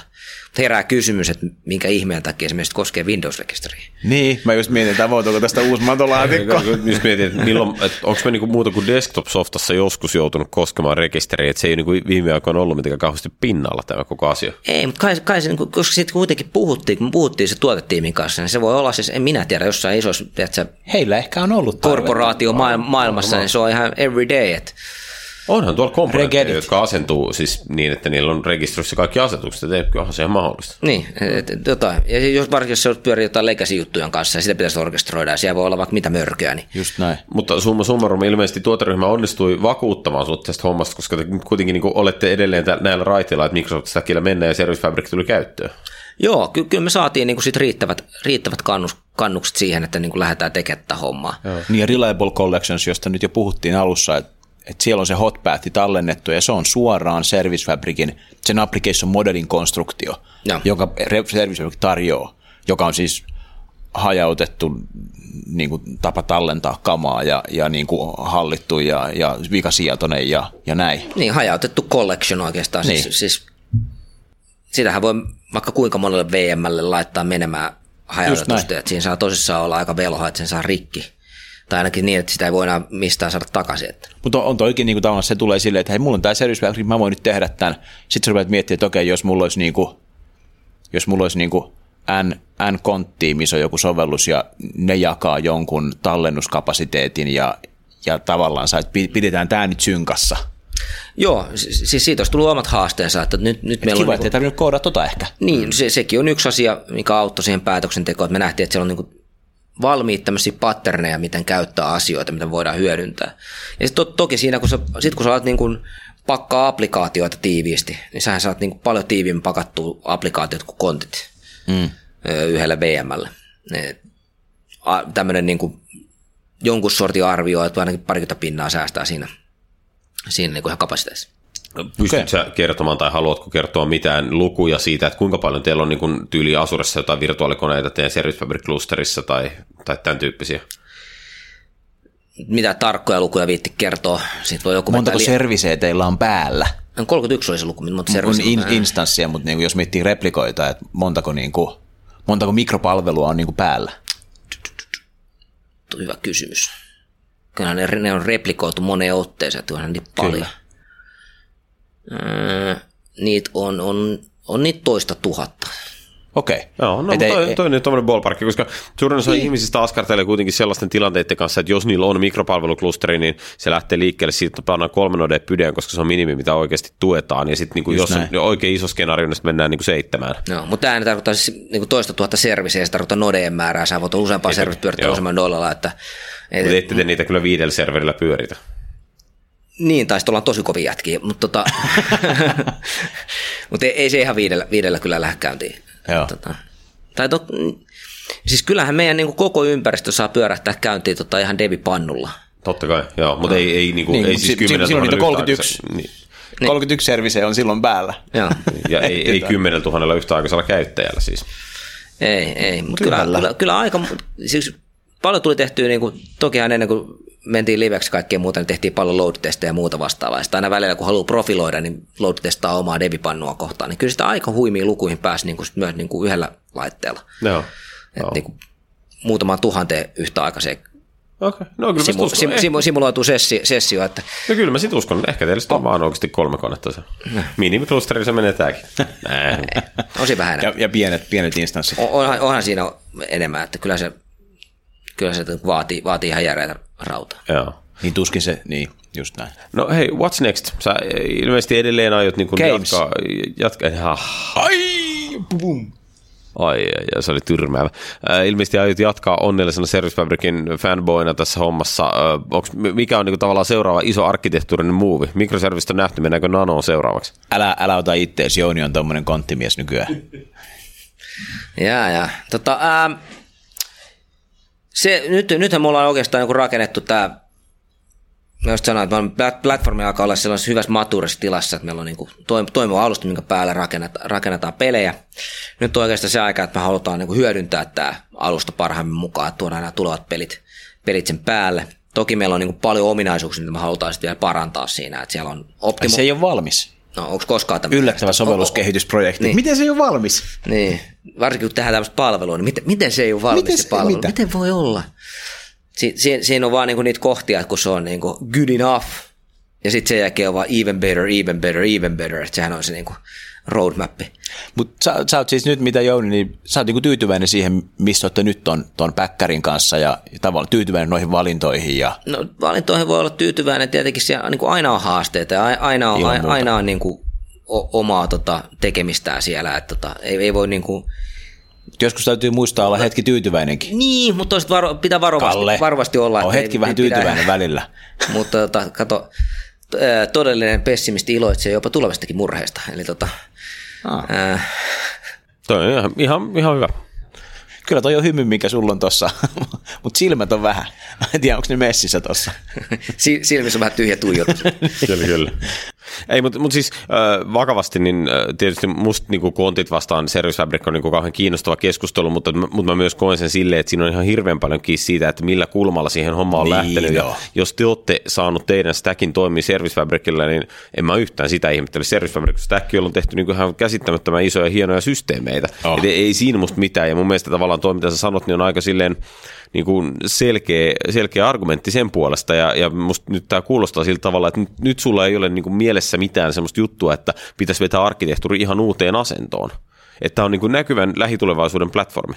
On, on. Toki sen platformin sisällä muutetaan arkkitehtuuria. Aina. Varmaan niin kuin koko ajan Aina. Aina. hiotaan kaikki asioita ja tota, lähdetään miettimään, että voitaisiinko me palastella servicejä eri lailla ja voidaan me niputtaa niitä jotenkin järkevämmin ja miten me voidaan esimerkiksi isoleittaa pelejä toisistaan järkevämmin, että voidaan niin kuin hajauttaa riskejä. Tämmöisiä lillukan varsia. Niin, mutta nämä on, on semmoisia asioita, mitä me mietitään koko ajan ja sitten tietenkin uusia ominaisuuksia tuodaan tarpeen vaatiessa. Mutta hei, toi on muuten tosi mielenkiintoinen tuo pelien isolointi. Siis oh. äh, mä niin itse asiassa mietin sitä jossain vaiheessa, että deployaatteko te niin klusterin per peli? Ee, ei. Vai no. teillä on yksi, yksi, mikä pyörittää kaikkia teidän pelejä, jotka pyöritti samalla Kyllä, mutta stackilla? pelit itsessään sitten on isoloitu. Eli tota, siellä on osia, osa palveluista on jaettu ja osa sitten taas on. Niin justiinsa. Niin, eli, eli sama, sama klusteri, hyötyä. mutta, mutta eri serviset. Joo, jossain kohdassa kyllä. Niin, eli jo, jo- joku ajaa pelilogiikkaa, niin se ajaa vaan sen yhden pelin logiikkaa, ja sitten on se sama servise, joka ajaa toisen pelin logiikkaa. Ja sitten me voidaan Eli- tietenkin servicefabrikille määritellä, että mitkä serviset, minkä nim, kun niistä servisin nimistä selviää myös se peli, voidaan määritellä, että tämä tämmöinen ja tämmöinen peli pyörii noilla VMillä ja sitten toi toinen peli pyörii noilla toisilla VMillä, niin se on ihan sama, mitä ne pelit tekee, koska ne, jos ne polttaa sen VM, niin ne ampuu vain itsensä nilkkaan. Joo. Toki se on pitää ongelma, mikä pitää selvittää, mutta se ei vie niin koko hommaa. Se on doable. Joo. se on doable. Oletteko te vaan yhdessä regionissa vai oletteko te niin kuin ympäri maailmaa? Me ollaan tällä hetkellä yhdessä regionissa. Sekin Joo. on yksi sellaisia asioita, mitä me halutaan tehdä tulevaisuudella, että me saadaan niin kuin oikeasti multi-region tuki. Tavallaan tällä hetkellä meillä on mahdollisuus toki niin kuin deploya tämä klusteri useampaan regioniin ja, mm. ja ihmiset, sit, jotka tulee tietysti regionista tiettyyn alueelle tarpeen mukaan. Vielä ei ollut sellaista tarvetta, että olisi tarvinnut niin lähteä jakaa, koska kokemus ympäri maailmaa on, on niin kuin riittävän hyvä. Ja me ollaan rakennettu se pelikin sillä tyylillä, että oikeastaan sillä, jos on pientä latenssia siihen, se ei voi vaikuttaa asiaan. Mm. Sitten jos me tehdään joku peli, missä latenssissa on niin kuin tär- tosi tärkeä se niin. latenssi, niin sitten pitää muuttaa, muuttaa ehkä sitä, että miten deployataan se. Et tota, Tällä hetkellä se rajoituu oikeastaan siinä, että jos deployattaisiin useampi klusteri, niin, niin sitten eurooppalaiset pelaa eurooppalaisten kanssa ja jenkit pelaa vaikka jenkkien kanssa. Et Niin just. se on se on drawback, mutta on hyvin yleistä peleissä on se, että, että ne on jaoteltu. Niin. Joskus ne on jaoteltu niin, että sä valitset sen, tota, sen serverin, mihin sä meet siinä alkuruudussa, ja joskus sä et vaan tiedä, että sut on jaoteltu jo aikaa sitten. Joo. Mm. Ja sä et yleensä välttämättä edes niin hirveästi välitä. Niin, no siis niitä on niitä ihmisiä tietenkin, jotka, jo, A- jo, aina jo, joku. jo, jotka välittää, jos esimerkiksi sattuu olemaan semmoinen, semmoinen sanotaan nyt vaikka joku eurooppalainen on paljon jenkkikavereita, niin ne välittää, mutta ne on niin murto-osa siitä isosta massasta, Joo. että pitää herää kysymys, että kuinka paljon sun kannattaa engineerata, jotta sä voit nämä niin kuin, tämmöiset, tämmöisten ihmisten tarpeet ö, mm. tyydyttää, tai sitten vaihtoehtoisesti, jos sulla olisi niin kuin mat, niin kuin matkustavan henkilön haaste. Mm. Eli pitäisikö sun esimerkiksi semmoinen, että jos sä nyt lennät tuosta Jouni Rapakon yli Jenkkeihin, niin pitäisikö mun mielestä minä harkita sitä, että kannattaako mun alkaa tehdä logiikkaa siihen, että mä havaitsen, että sä oot Jenkissä. Jounin data on siellä Mut myös. Jo, Jounin data onkin Euroopassa, että eikö mm. migraatio vai hyväksynkö mä vaan sen, että sun experience nyt Jenkeissä sitten tuossa on vähän hitaampi. Mutta tällä hetkellä Our World Experience, se peli on rakennettu niin, että se on globaalisti hyvä, vaikka Joo. regionia on vain yksi. Eli tämä on nyt niinku pelikohtainen juttu sitten. Miten tämä Blade Runneri, onko se lokaatiopohjainen? Voitko kertoa? Me ei ole itse asiassa tarvittu sanoa mitään, mi- mi- mihin se perustuu tai mikä se logiikka on, niin tota, parempi, että en kerro mitään, että tuu spoilereita. Mutta se on kuitenkin, onko se nyt seuraava peli, joka tulee ulos? Iso brändihän toi on toi Blade Runnerikin. No siis se on nyt siis pisimmällä meidän pipelineissa ole- olevista peleistä. Just Ja näin. tota, Eli joo, hyvä, että et sanonut siihenkään, että ei tiedä, onko seuraava. Aika, aika hyviä tämmöisiä niin pörssiyhtiön diplomaattisia vastauksia tulee Niin vielä on tähän teknologiapodcastin loppuun. Ei, ei paha. Miehestä paha. on jotain opittavaa. Kyllä, siis todellakin. Mäkin on sanomatta monta asiaa, mitä mulla on Joo, mutta sä et mielessä. tee sitä yhtä kauniisti. Enkä mä ole sanomatta yhtään mitään, mitä mulla on mielessä. Öö, niin, joo, toi, toi kyllä totta. Mahtavaa. Tämä oli Tämä oli tosi hyvä läpileikkaus taas siihen, että missä mennään, ja tota, hauska oli kuulla update. Te, siis se on vaan niin, että, että niin kuin nyt kun te olette niin kuin julkinen pörssiyhtiö, niin teistä voi lukea lehdissä, mutta koskaan ei tavallaan niin kuin se teknologiaviestintä enää niin kuin näy tuolla yhteisössä. Se on hauska muka, aina väl- välillä saada tämmöinen update. Oh. Niin, no kyllähän me koetaan käydä tiet, tietyn väliä aina jossain puhumassa, mitä me tehdään ja, ja duunaillaan, tai usein Microsoftin kanssa tehdään jotain, jotain Joo. jossain käy puhumassa, mutta tota, ehkä tässä kanssa Se on hyvä. on ollut vähän hiljaisempaa samalla, kun joutuu välillä tekemään ihan niin kuin platformiakin valmiiksi, pelejä pihalla. Oikeita töitä, se on raskasta. Tosi Tsemppiä- makea juttu. Tsemppiä siihen. Ihan oikeasti paljon onnea Blade Runneriin ja onneksi olkoon uudesta pelistä. Kiitoksia. Kiitos. Kiitos. Kiitos.